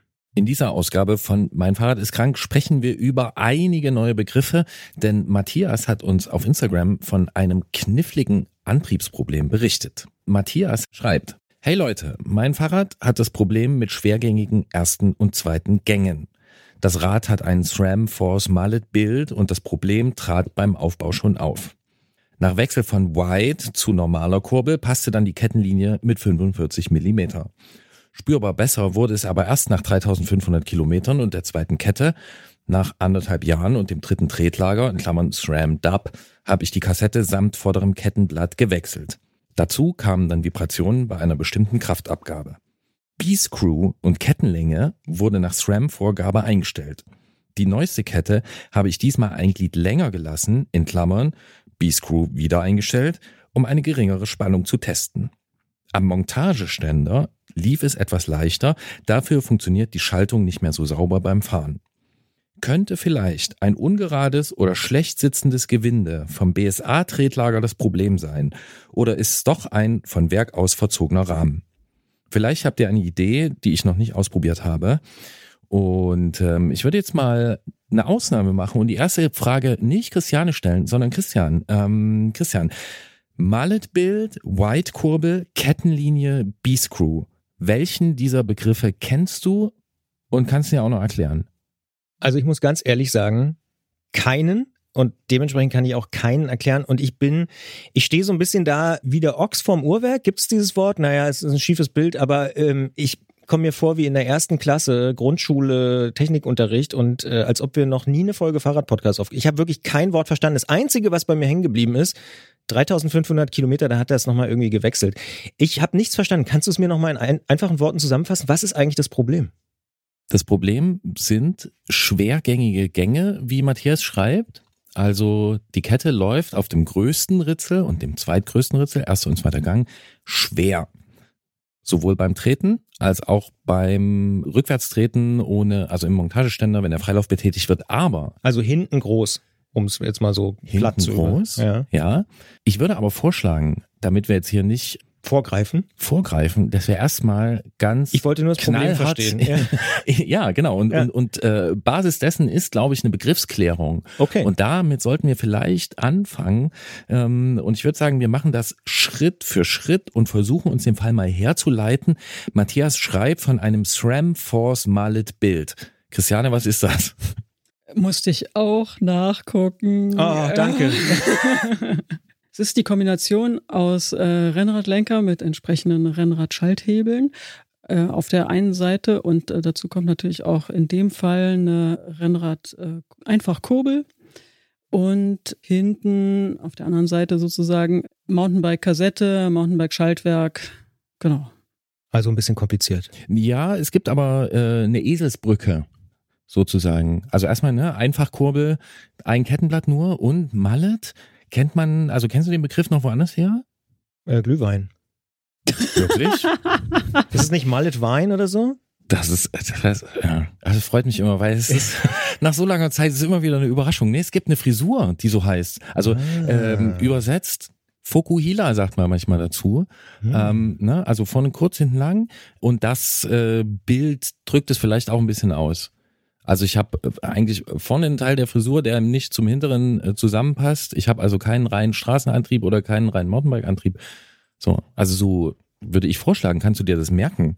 Ah, Aber Ähm, Mallet Wein schreibt man mit D übrigens. Siehst du? Mhm. Da hat Aber- er wieder jemand heimlich nachgeschaut. ähm, vor allen Dingen solltest du dir das merken, weil es geht ja jetzt weiter, es wird ja noch komplizierter. Denn Matthias hat, ähm, wie er uns geschrieben hat, von einer White-Kurbel auf eine normale gewechselt und jetzt eine Kettenlinie von 45 Millimetern. Christiane, was bedeutet das? Vielleicht fangen wir mal bei der Kettenlinie an. Was ist eine Kettenlinie? Die Kettenlinie ist eine gedachte, hoffentlich gute Verbindung von den Kettenblättern vorne, in diesem Fall haben wir ja eins, nach hinten zu den Ritzeln und weil die Kette ja von einem Kettenblatt verteilt nach links beziehungsweise nach rechts ganz schön weit laufen muss bei 10, 11, 12-fach sind wir ja jetzt in dem Fall. Und die äh, Kette natürlich, ähm, das könnte man natürlich auch durch eine schmalere Kette und so weiter äh, hinbringen. Und die Kette ist auch schmaler geworden. Also, äh, aber trotzdem braucht man ja ein, paar Zentimeter nach links und ein paar Zentimeter nach rechts, die das eben dann eben wandern muss. Und die Kettenlinie, wenn man diese, sagen wir mal, wie viel ist denn das eigentlich so, so eine so eine Handspannbreite, kann man sich glaube ich ganz gut vorstellen zwischen Daumen und Zeigefinger, ja, muss eine Kette, also so, so breit ist ungefähr eine Kassette. Okay, Ne? ja. Oder? So, also die, so, so, ja, so, okay, wenn man genau. so Daumen und Zeigefinger so auseinander macht, so breit ist ungefähr eine Kassette. Und äh, die Kette muss äh, einmal ganz nach rechts das kleinste Ritzel bedienen und ganz nach links das größte Ritzel bedienen. Und die Kettenlinie ist vom diesem Einfachkettenblatt vorne, wenn das zum Beispiel bei er ist jetzt zu dem Standard von 45 äh, Millimetern zurückgekehrt, äh, dann sollte diese 45 Millimeter hinten auch erreicht werden, genau in der Mitte zwischen gespreiztem Daumen und äh, also zwischen dieser Spreizung Daumen und Zeigefinger. Dann muss die Kette genauso schräg laufen, weiter rechts oder ganz rechts außen wie ganz links innen sozusagen, also auf den leichten Gängen dann. Ja, man, also ne, man könnte auch sagen, so grundsätzlich, ne, die Kettenlinie ist, ist der Abstand der Parallele, in der das Kettenblatt, was ja hier nur ein einzelnes ist, in der das Kettenblatt sitzt, der Abstand zur Rahmenlängsachse. Ne? Also wenn du deinen Rahmen in der Mitte teilst, von hinten nach vorn, von nach hinten ist egal, und dann der Abstand, den das Kettenblatt seitlich dazu hat. Das ist die Kettenlinie. Und jetzt spricht er von dieser normalen Kettenlinie von 45 Millimeter und dann von Wide. Ja, ja, aber es kommt noch dazu, es kommt noch was dazu. Also äh, Rahmen heute sind häufig äh, gar nicht mehr symmetrisch gebaut. Da kann man gar nicht mehr vom von äh, Parallel. mit in dem in, Mhm. ja, also Der Gedacht, also der rechnerischen Mitte sozusagen, Genau, dann mu- rechnerische dann muss man. Genau, man kann dann nicht mehr zur Mitte vom Tretlager wandern und äh, von dort nach, nach außen gehen zum Kettenblatt und weiß dann, wie wir vorne äh, stranden und äh, entsprechend dann das, das Ritzel, nehmen wir mal an, wir hätten es mit einem Single Speeder zu tun, dann ist es, glaube ich, am leichtesten äh, zu denken. Da konnte man ganz, ganz früher Single Speed, kurze Erklärung, vorne ein ein Ritzel, Kettenblatt hinten ein Ritzel. Genau. Ja. Genau. Und da ähm, kann man sich so eine parallele Linie zur Mitte ja am besten vorstellen, so wie Gerolf das vorhin äh, beschrieben hat. Selbst ich, ja. und äh, da konnte man durch das, da waren die, die Ritzel häufig gekröpft und da konnte man da immer noch so ein bisschen was äh, rummodeln. Und äh, das Ganze wird, äh, diese Kettenlinien wird ähm, immer wichtiger, je kürzer der Hinterbau ist, also je kürzer der Abstand äh, zwischen Kettenblatt und äh, Ritzeln ist, weil je, je kürzer das ist, desto schiefer läuft ja dann eben auf die Kette auch auf die, äh, auf die Zähne auf oder von denen ab. Genau.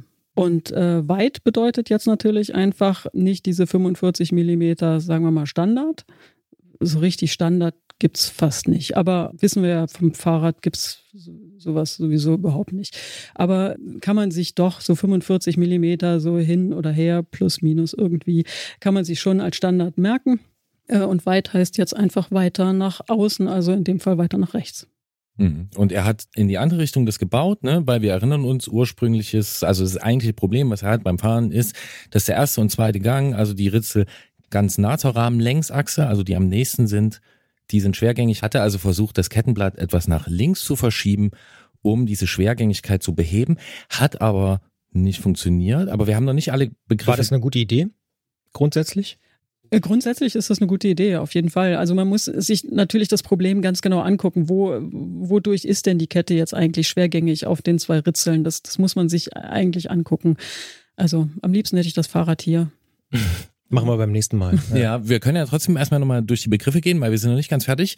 Wir hatten noch B-Screw und Kettenlänge. Womit willst du anfangen? Womit willst du anfangen? Na, zuerst macht man ja die Kettenlänge, oder? Und Okay, dann ja. Was ist stellt die, man was das ist, was ist die, Schaltwerk ein. ja, was ist die Kettenlänge an Das sich? kann ich sogar beantworten. Siehst du? Vielleicht. Okay, sind die, Christian. ist die Zahl der Kettenglieder. Nee. Kann ja, man das so sagen? Doch, doch, Schon. doch, auf jeden Fall. Aber uns geht's ja eigentlich, du hast nicht richtig gefragt, ne? Uns geht's ja nicht um die Kettenlänge, sondern um die richtige Kettenlänge, oder? Ah. Genau, weil was passiert, wenn ich die falsche Kettenlänge wähle? Wenn ich also meinen Antrieb selbst installiere, er hat es selbst montiert. Also auf welche Probleme könnte ich stößen, wenn ich die falsche Kettenlänge wähle? Im Fall, dass ähm, ich auf den leichtesten Gängen bin, also auf den größten Ritzeln, könnte bei falscher, zum Beispiel zu kurzer Kettenlänge, äh, die Kette einfach gar nicht ausreichen und es würde eben das Schaltwerk äh, kaputt sprengen durch, durch zu kurze Kette, beziehungsweise zu, zu dolle Kettenkraft, die dann eben da eigentlich wirkt. Ja. Ja, und wenn die Kette zu lang ist? Und wenn die Kette zu lang ist, dann reicht bei den schwereren Gängen, also bei den kleineren Ritzeln, äh, die ähm, Spannkraft oder die Spannkapazität des Schaltwerks äh, nicht aus, um, um die Kette eben ordentlich zu führen. Sind das auch die Fälle jetzt, weil die ganz doofe Frage, wo die Kette runterfallen kann? Ja, auch zum Runterfallen der Kette kann natürlich alles Mögliche Ja, führen. okay, ja. Aber ja, klar muss man auch genau auf die richtige Kettenlänge gucken, wenn man mit einer runterfallenden Kette zu tun hat. Okay, super. Dann ähm, hat Christian, der hat sich das ja jetzt merkbar auch hier erschlossen. ähm, Ich versuch's zumindest, ja. ja, nee, ist doch gut. So, jetzt haben wir aber noch was ganz Schwieriges. B-Screw. Was ist die B-Screw? Ja, da kann ich gar nicht helfen. Äh, Screw? Schraubenzieher? Driver. Ja. Okay. Screw, Schraube. Okay, Ja. oh Gott, wir sind ja, waren wir schon mal so tief in, in der Begriffsklärung? Ich weiß es nicht. Ja, du möchtest es sehr gerne vom Urschleim, dann machen wir das hier auch Na, für ich dachte, du wolltest hier was lernen, Christian. dich. Ja, ja, ich lerne ja die ganze Zeit. Ja, ich auch. Also die Schraube. Eine B-Schraube. Die B-Schraube. Ja. Das die, ist die berühmte die B-Schraube. berühmte B-Schraube. A und Das B-Hörnchen. ist die, also es ist ein, eine, eine Schraube am Schaltwerk zunächst mal. So. Und das Schaltwerk ist ja das Ding mit den zwei Röllchen, das mit so einer Parallelverschiebbarkeit, es wird immer komplizierter, ne? Also das Schaltwerk ist ja das Ding mit den zwei Röllchen, was einerseits die Kette spannt und andererseits die Kette transportiert zwischen den Ritzeln hin und her und äh, also die Schaltung ausmacht. So. Kleines und- Geständnis zwischendrin, das sind auch die Schrauben, die ich nicht mehr anfasse, weil ich da irgendwie das nie so richtig verstanden habe. Aber Ja, Ja. man sollte sie nicht alle auf einmal anfassen. Ja, da Alle- geht's schon mal los, Ja, ja. Aber, aber doch kann man gerne mal machen, denn äh, dann weiß man, was passiert dann eben. Es ist ja, es stirbt ja keiner davon. Also äh, ja. Als Jugendlicher habe ich es immer mal gemacht und dann bin ich immer wieder in den Fahrradladen gerannt danach. Aber Mhm. ja. Ja, vielleicht Mhm. gibt's ja mal eine Ausgabe von Mein Fahrrad ist krank, wo wirklich ein Fahrrad ins Studio kommt, dann in dem Falle deins. Dann geht Oh ja, es das Aber bis dahin Das sind wir wir ja bei B-Screw. Ja, also was also stelle ich mit der B-Screw ein? stelle ich den Abstand ein zwischen äh, dem oberen Schaltröllchen und den Ritzeln. Ähm, ne? Also ich habe ja drei Schrauben, einmal äh, für den Anschlag rechts, einmal für den Anschlag links. Also wie weit kommt das Schaltwerk überhaupt nach rechts, wie weit kommt das Schaltwerk überhaupt nach links und dann eben diese B-Screw, das sind die Anschlagschrauben. Und da steht immer H und L und das steht für? High and Low. Richtig. Hey. Super gut. Okay, also B-Screw einstellen und ähm, vielleicht kriegen wir das noch ganz kurz hier rein. Warum ist das wichtig? Also was passiert, wenn die B-Screw, wenn ich das, das Kettenleitröllchen zu weit weggestellt habe, das obere? Das ist ja die, diese, diese Führungsrolle, die äh, die Kette eben an die Ritzel ranführt oder auf die Ritzel raufführt. Und wenn das zu weit äh, weg steht, dann gibt es eben keine ordentliche Führung. Grob gesagt. Ja, und wenn's zu, wenn sie zu nah dran ist? Äh, wenn es ganz zu nah dran ist, dann rumpelt das natürlich, weil das Leitröllchen dann am Ritzel, also weil die Zähne dann aneinander stoßen, ganz einfach. Also würde man aber eben schon am Montageständer merken. So, und jetzt habe ich eine gute und eine schlechte Nachricht. Haben wir es immer noch nicht? Nee, die, naja, Fast. die gute Nachricht ist, Ja. wir haben eine ganze Menge neue Begriffe uns erschlossen. Das stimmt. Die Ah, schlechte Nachricht ist, Wir sind noch nicht beim Problem. all das hat Matthias nämlich gemacht und Ja. es hat nicht geholfen. Er vermutet trotzdem, dass eben sein Problem, was mit der Kettenlinie zu tun hat, jetzt wissen wir, das Fahrrad ist nicht hier, wir haben diese Beschreibung. Grundsätzlich, Christiane, würdest du sagen, es könnte was mit der Kettenlinie zu tun haben? Oder sagst du, nee, das kann eigentlich nicht zu so einer Schwergängigkeit führen, die er beschreibt? Dass er also beim Treten merkt, dass der erste und zweite Gang sehr schwer laufen. Doch, also, also ich würde das ja als äh, Kettenklemmen be bezeichnen. Das kann schon was mit der Kettenlinie zu tun haben, zumindest teilweise. Und hat er nicht auch, ist es nicht dann irgendwann auch besser geworden durch das ich habe das so verstanden, als ob es besser geworden ist, so ein bisschen. Durch einen gewissen durch, Kettenverschleiß, ne? Nach, Ach so, ich dachte, nach, es sei besser geworden da kommen die 3500 durch, durch, die, Kilometer. Äh, durch das weiter nach innen setzen des Kettenblatts. Na, das ist das Erste, was er gemacht hat. Aber das ist nicht besser geworden? Ja, er schreibt dann, spürbar besser wurde es aber erst nach 3500 Kilometern und sie. der zweiten Kette. Okay, ja. Dann äh, Kettenverschleiß, ne? das äh, heißt natürlich, dass die, die Abstände zwischen den Röllchen dann eben, äh, zwischen den einzelnen Kettenröllchen größer geworden ist äh, und äh, die Kette so ein bisschen lummeliger geworden ist und dann natürlich äh, auch eine nicht ganz exakte Kettenlinie ausgleichen kann. Ich habe es euch versprochen, es ist ein sehr komplizierter Fall, merkt man auch schon. Einer der kompliziertesten ähm, überhaupt. Einer der kompliziertesten, den wir hier auf dem OP-Tisch hatten. Und ich habe da noch ein kleines Überraschungsei für euch. Will ich aber jetzt noch nicht verraten, weil es gibt noch mehr Details. Ich würde gern für alle anderen außer Matthias jetzt von dir erstmal nochmal wissen, Christiane, er hat sich jetzt viel mit der Kettenlinie beschäftigt. Ne? Die Unterschiede zwischen diesem klassischen und zwischen White und so, die sind im Millimeterbereich, maximal irgendwann dann im Zentimeterbereich, je nachdem, wo man hingeht. Aber Kennst du grundsätzlich von anderen Fahrrädern aus der Werkstatt das Problem, dass man auf sowas wie eine Kettenlinie, wenn man verschiedene Komponenten mischt, wirklich sehr genau achten sollte? Na, klar. Na klar. Okay. Also äh, auf, auf jeden Fall. Und da würde ich vorschlagen, auch kreativ zu sein. Habe ich bei meinem eigenen Rennrad machen müssen, zum Beispiel. Sehr kurzer Hinterbau, um da die äh, Kettenlinie eben so ein bisschen idealer zu haben und nicht so ein Schleifen der Kette am, am Umwerfer. Ich habe ich hab ja vorher noch nicht einfach vorne zu haben. Insofern doch, klar, man muss nur eben eruieren, ist das wirklich das Problem? Also man braucht nicht an Kettenlinien rumdoktern, wenn, wenn die nicht das Problem sind. Ja, aber ja, die muss, muss exakt stimmen, wie alles andere auch. Also das, was Matthias schon gemacht hat mit der Einstellschraube, also der B-Schraube, mit der äh, Ketten, äh, mit der richtigen Kettenlänge. Und gerade, gerade, gerade, gerade bei SRAM ist das ungeheuer wichtig. Also ich kenne wirklich keinen anderen Komponentenhersteller, bei dem das so extrem wichtig ist, die Vorgaben wirklich genauestens zu beachten. Also wir hatten letztens so ein, du hast mich gefragt, ob wir sowas ähnliches haben, ganz äh, relativ neu, Transmission und da gibt es, um die ganzen Einstellungen eben exakt zu machen, so eine Vorgabe äh, übers Messen. Ne, man, man misst dann was und stellt dann entsprechend was ein. Oder äh, man guckt eben in der Tabelle nach. Man muss dann seinen Rahmen, den man hat und was weiß ich, was alles da in diese Tabelle eingeben und dann spuckt eben so ein Calculator äh, dir die richtige Einstellung aus. Und äh, da war es tatsächlich so, es ist Mühe anders. Ja, es war absolut wichtig, dass ähm, und das haben wir auch von Swam gesagt bekommen, diese, diese Vorgaben aus dem äh, Rechner äh, gehen vor äh, selbstgemessenen Vorgaben. Ganz, ganz, ganz wichtig. Swam sehr sensibel. Das heißt aber, ich höre daraus, dein Verdacht ist, die Kettenlinie ist nicht die Ursache. Ich kann mir in dem Fall, also auch mir kommt das relativ komplex vor. Ich habe ja schon gesagt, ich würde mir wünschen, das Fahrrad vor mir zu haben. Das ist ja auch so, was heißt denn äh, schwergängig? Ganz genau, ne? Das möchte man ganz gerne als Mechaniker auch selbst mal gefühlt haben.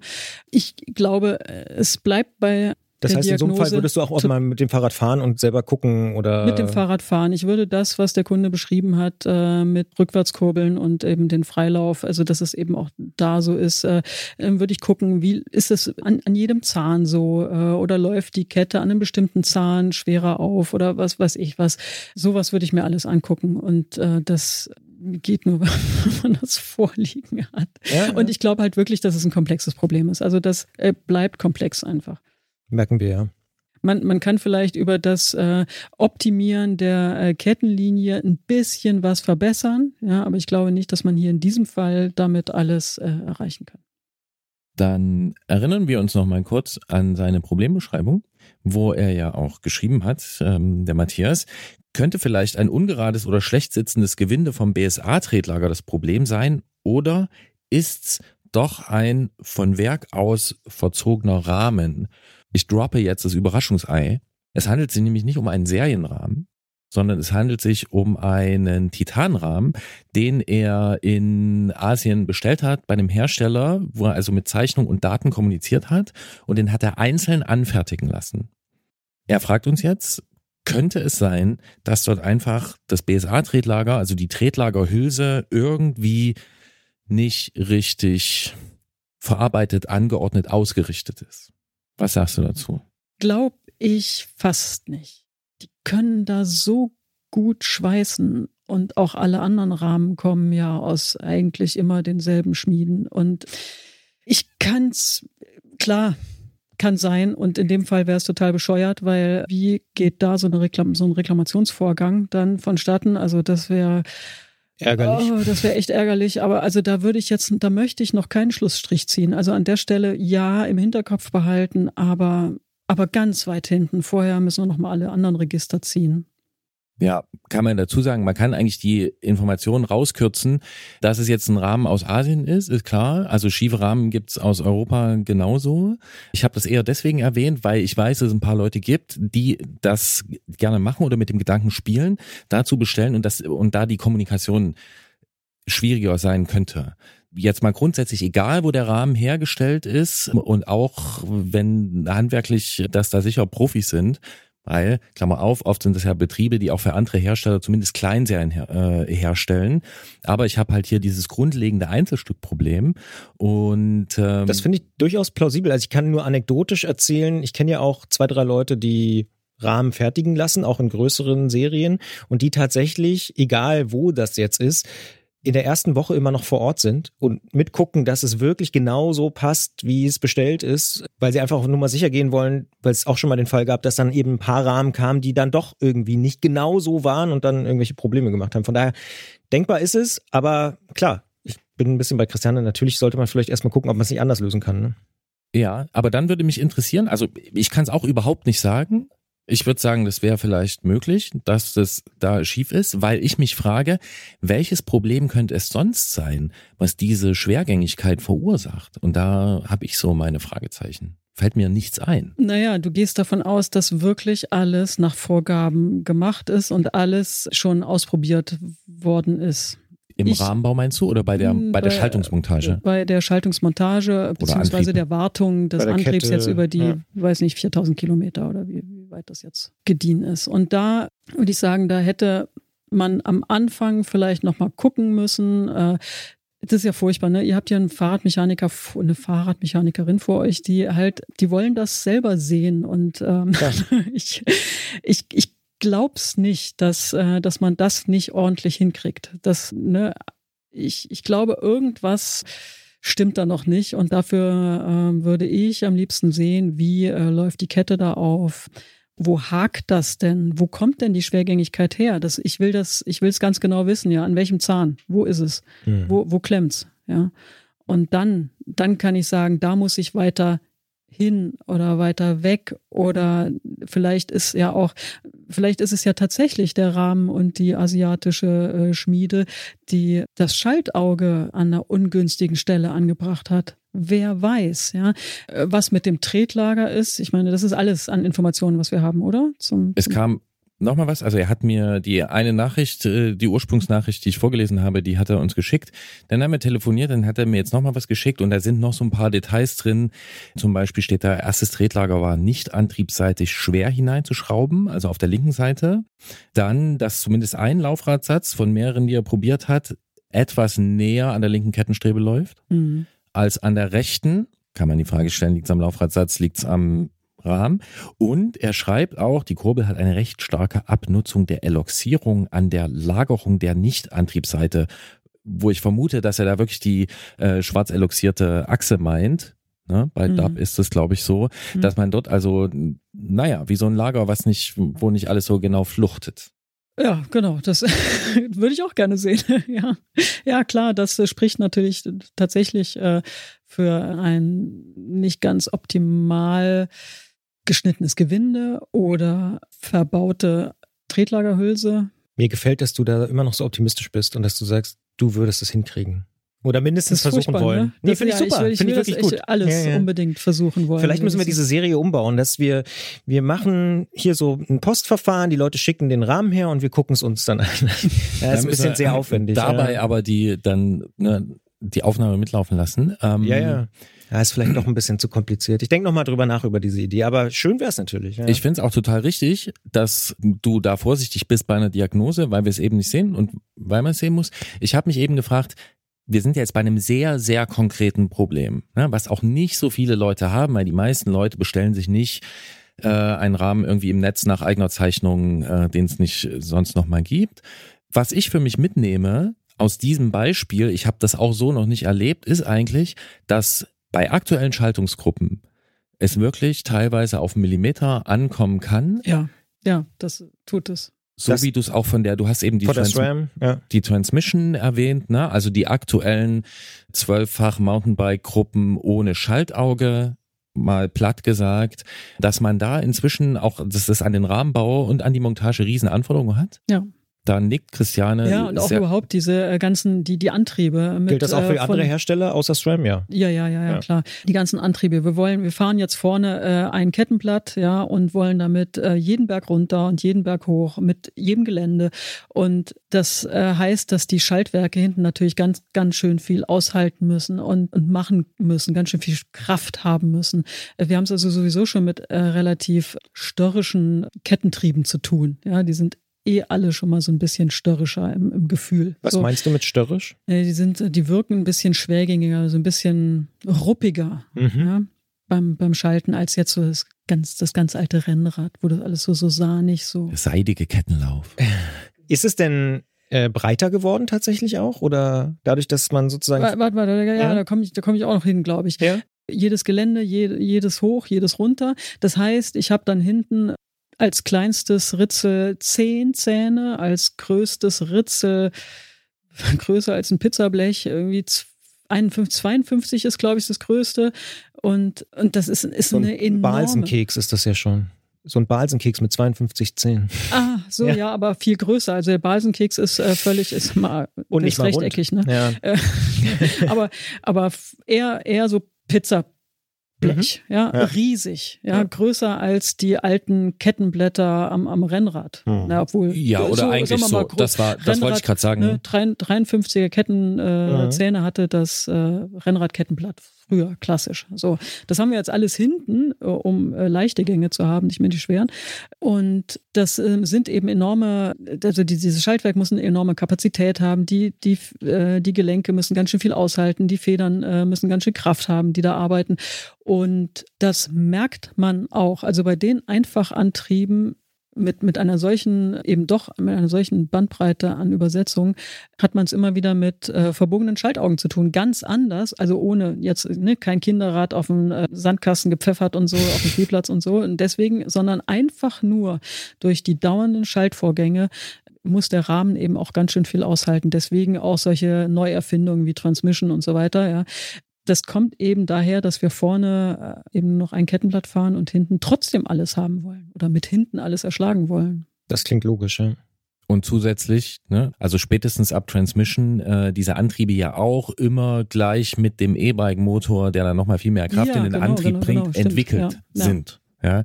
Das wird immer schon mitgedacht. Das wird mitgedacht und führt bei der Transmission dazu, dass die Schaltvorgänge selber langsamer sind. Okay damit die Kette sicherer läuft, damit, wenn du schaltest, wenn du ganz wild, Christian Bollert-mäßig, ne, dich schon freust auf red die Abfahrt weiter, die kommst, und, die, und, ja. die, und die Gänge durchfeuerst, ähm, ja. wenn du da noch ein Motor, also nicht nur deine Körperkraft, die ja an sich schon äh, mhm. äh, phänomenal ist, mhm. sondern nochmal den Motor, der dann nochmal 100 Prozent, 100 Prozent der Motor noch draufhaut, mhm. das muss das halt alles abkönnen. Ja, Christian Bollert-mäßig, klar. Ja. Ich wollte Christian Bollert mäßig noch nachtragen, dass tatsächlich der Original Leibniz Butterkeks 52 Zähne hat. Nee, echt Ja. Wahnsinn. Ne? Wahnsinn. So. Gibt Da aber natürlich auch- gibt auch andere tolle Da Butterkekse. gab es auch aber- nur ja. echt mit 52 Ja, Zähnen. da, daher Genau. habe ich es mir gemerkt. Genau, Ja. und die anderen waren dann, es gab auch welche mit 51, vielleicht auch mit 53. das kann sein. Ja. Ja. Triathlon-Kekse, die hatten immer so Aber 54 die waren dann bis gültig 56. oder nicht gültig, so wie bei den Briefmarken. Oh, ja. Ja, ne? Das ist dann nämlich die Frage, Ne? ob die gültig gewesen sind oder nicht. Aber was Das- machen wir jetzt mit Matthias? Es gibt eine wunderbare Auflösung. Bitte. Nee. Zwei. Echt? Das erste ist, beim Keks Jetzt ist sag es, nicht. Beim Keks. Doch, ich habe zwei Auflösungen. Bitte. Die eine ist, beim Keks ist es egal, weil wenn du den gegessen hast, es, es interessiert einen Fuchs, wie viele Zähne der hatte. Hauptsache, der hat geschmeckt. Und mindestens eine Person ist anwesend in diesem Studio, der schmecken Kekse. Würde ich sagen. Okay. Und die andere Nachricht ist, Christiane, das, was du dir so doll wünschst, dass du dieses Fahrrad mal sehen kannst, ist gar nicht so unwahrscheinlich. Nee, Denn echt? Matthias kommt aus dieser Stadt, Leipzig an der Pleiße. Deswegen, Matthias, ich vermute, dass wir dir jetzt nicht helfen konnten in der Art und Weise, dass du dein Problem jetzt quasi live nebenher wegschrauben konntest. Das könnte sein, dass das nicht ging. Aber Also ich hätte es nicht gekonnt. Aber wir haben es versucht einzukreisen, wir haben einige Begriffe gelernt und du kannst zum Bike Department Ost dich wenden. Und vielleicht, ich glaube, Christiane, du, Christiane, du würdest dir das Ja, Ich würde mir das gerne angucken und, und scheitern oder auch nicht. Äh, ja, ähm, dann ähm, gib's bei uns ab in der Werkstatt und sagt, die Christiane hat im Radio gesagt, sie Code- will das Fahrrad sehen. Codewort Antritt. Ja. Codewort Antritt. Genau, das müsste klappen. Ähm, Bei DHL Wir sind- wir und sind gespannt, UPS aber sind sie jetzt sehr traurig, dass wir nicht Aber ich- äh, ein Rad einsenden können und ein bisschen Umsatz machen. Ja. Ich, also mich interessiert dieses Problem wirklich, aber auch wenn äh, ja eigentlich noch Winter ist und so weiter, ähm, wir, wir haben schon wieder so volle Auftragsbücher. Ähm, schnell kann ich mir das, glaube ich, nicht angucken. Aber versuchen würdest du es. Äh, auf jeden Fall, auf jeden Fall. Na, wenn das keine Einladung ist. Ich würde vermuten, wenn du eine Kekspackung dazu packst, dann macht Christiane Dann geht das, nicht möglich. schneller. Nee, nee, das geht schon nicht mehr. Nee, nee, nee, nee, Christian das will es geht schneller machen. Alles wie, wie war klar. das mit Kuchen auf der Theke? Geht's aber schon Äh, Das vielleicht. geht, aber Ja. nicht schneller. ah, okay. Es, es ist ja die, Aber besser. inzwischen, ob überhaupt. Ja. okay. Ja, und manche es ist Dinge. einfach, wir, wir, ich würde Ja. gerne zaubern. Ich, ich würde gerne noch mehr äh, solcher begeisterten und tollen Kollegen haben, ähm, wie ich eh schon habe. Aber ich irgendwie, die, die Kunden draußen werden immer mehr. Das ist ja eigentlich gut. Das sind gut. Die Zähne werden mehr. Das ist gut. ja. Und die Kunden werden mehr. Ja. Ja. Manche Fälle, die werden komplizierter. Dann haben wir mal, dann quietscht mal nur. Dann haben wir sowas wie hier, dass es irgendwie total schwergängig ist und wir wissen überhaupt nicht, woran es liegt und können es ja auch nicht klären. Aber manche Dinge bleiben gleich. Ungefähr zwei Drittel aller Gespräche in diesem Podcast enden am Ende irgendwann bei der Kulinarik. Auch in diesem Fall haben wir das wieder bewiesen und ähm, Tut mir genau. leid. Das muss dir nicht leid tun, Christian. Es gibt weitaus schlimmere Themen, zu denen man abgleiten kann. Vielen Dank, Christiane, dass du dich diesem schwierigen Problem hier mit uns gestellt hast. Ja, Matthias, gute Fahrt und ähm, komm Vielleicht vorbei. bis bald. Genau. Genau. Ciao. Cool. Wir haben zumindest gelernt, was eine Kettenlinie ist, eine B-Screw. Christian merkt sich das auch, eine White-Kurbel. Ja, ich habe mir ein paar Ähm, Sachen aufgeschrieben. Und äh, solche Sachen. Und ich möchte mal noch erwähnen, für Christiane und für alle anderen auch, auch so noch als Feedback-Schleife, dass äh, uns auch Hörer schreiben. Und zwar hatten wir Christophs Fall mit dem Excenter-Tretlager beim Prospector gesprochen. Und der hat sich sehr bedankt. Er hat gesagt, er konnte wirklich was damit anfangen und hat mir dann noch ein Foto geschickt. Es ist dann natürlich so gewesen, dass dort auch das Einkleben des Schlüssels in die Madenschraube mit Acrylkleber nicht funktioniert hat. Ähm, da hat es also den Schlüssel sogar entschärft. Das heißt, er ist jetzt inzwischen beim Ausbohren, aber wir konnten ihm helfen. Das fand ich schön, dass er das, dass da diese Meldung nochmal kam, weil da ist man sich ja auch nicht sicher. Man sendet das hier raus und dann gibt es auch Leute, die sind wahnsinnig engagiert. Zum Beispiel hat uns Philipp geschrieben und Philipp ist gelernter Schiffsmechaniker und als solcher ist er quasi jeden Tag, und das ist ein Zitat, mit der unliebsamen Kombination Metall und Rost ähm, Beschäftigt. zugange Ja. beschäftigt und ähm, hat uns da einige Tipps geschrieben. Ich fasse sie mal ganz schnell zusammen. zusammen. Und zwar sagt er, man nehme ein gut passendes Werkzeug und setze dieses an und bringe Spannung in Losdrehrichtung auf. Dann nimmt man einen Hammer zusätzlich zu dieser Vorspannung, schlägt auf das Werkzeug. Dann sagt er, dass der Versuch und die Erfahrung zeigen werden, wie stark dabei an welcher Stelle bestenfalls mit dem Hammer geschlagen werden sollte. Ne, das heißt, als Schiffsmechaniker ist das jemand, der hat ein richtig gutes äh, Werkzeuggefühl. Genau, ja. der hat es da. Da, da würde es bei mir schon scheitern. Ja. ja.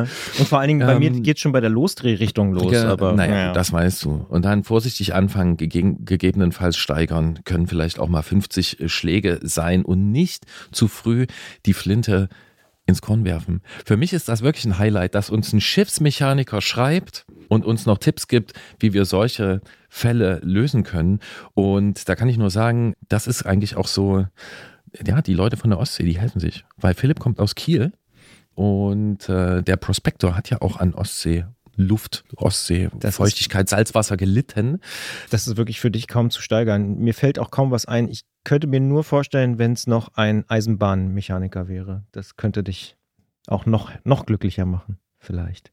Oder? Ja, das Ja. könnte, ja, das, ach, das wäre auch schön. Aber ich bin da gar nicht so. Du bist Nee, gar nicht nee. so festgelegt auf Nee. äh, das Verkehrsmittel. Flugzeugmechaniker, alle möglichen Mechaniker. Nee, nee, das Ja. ist, also ich finde, Ja. Oh ja, Flugzeugmechaniker, die kennen sich auch mit Titan gut aus zum Beispiel. Mit, ja, Mhm. ja. Oh, und in diesen Tagen bei Boeing so, die haben gut zu tun. Oh, ja.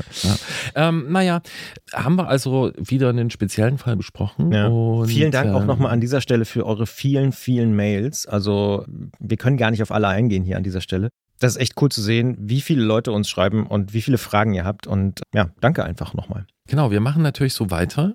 Es wird die nächste Ausgabe dieses Fahrradpodcasts geben am 1. März, direkt zum Monatsbeginn. Bis dahin erreicht ihr uns unter Antritt.detektor FM mit Lob, Kritik, Anregungen und Ausfahrten und natürlich auch auf Instagram, Facebook oder Mastodon. Absolut. Und ich habe noch die Aufgabe bekommen, Mhm. hier endlich mal Eine Hausaufgabe. zu eine Hausaufgabe aus der Redaktionsleitung hier endlich mal bitte wieder zu erwähnen, dass es auf Spotify nicht nur diesen Podcast zu hören gibt, man kann den auch woanders hören, man kann den auch direkt bei Detektor hören und auf anderen Portalen, aber auf Spotify gibt es eine Playlist der Songs, die hier ähm, gespielt werden und auch die kann man abonnieren. Die Antritt-Playlist bei Spotify. Muss man einfach nur nach Antritt suchen, wenn ich mich nicht irre. Genau. Und jetzt habe ich das endlich hiermit platziert. Und Also wenn ähm, ihr bei Spotify seid, folgt doch gern dieser Playlist. Dann habt ihr immer die Songs, die wir am Ende spielen, wenn die euch gefallen. Und normalerweise ist es ja so, dass Christian und ich uns hier abwechseln mit Songempfehlungen. Und jetzt ist es aber so gewesen, dass Christian eine Weile mit äh, Gregor im Auto gesessen hat und so Mindestens richtig. acht Stunden, wenn ich das richtig Mindestens acht Stunden, so richtig habe ich es noch nicht verstanden. glaube neun sogar. Aber er hat zu einem Song gesagt, er hat gesagt, das ist bisher der, erklär es mir bitte. Wir haben, na, wie man das im Auto so macht, gegenseitig äh, Musik gehört und erst recht, wenn man mit einem Musikchef vom Podcastradio unterwegs ist. Und da hat er mir einen Song vorgespielt und der O-Ton war, und ich hoffe, ich gebe das hier korrekt wieder, weil es ist natürlich aus meiner Erinnerung. Er sagte, das ist bisher und wahrscheinlich auch fürs gesamte Jahr der Song des Jahres. So, Und das ist da- mal eine Ansage. Ja, und an der Stelle sage ich, dann trete ich da freundlich zur Seite und lass den Musikchef als erstes über die Hürden springen mit dem Rad auf der Schulter und sage, okay, dann hören wir uns einfach an den Song. Ich habe ihn extra noch nicht gehört, weil ich will mich überraschen lassen. Aber die Band heißt Bleachers und der Song heißt, und das ist auch irgendwie geil und themenspezifisch, Tiny Moves. Und um im Bild zu bleiben, in dem Fall ist es mindestens der Versuch des Musikchefs, mit dem Rad über die Hürden zu springen, ohne abzusteigen. Zu gleiten. Suples ist das Stichwort. Ich wünsche allen gute Fahrt, sichere Fahrt. Wir hören uns im nächsten Monat. Ciao. Bis dahin. The tiniest moves you make,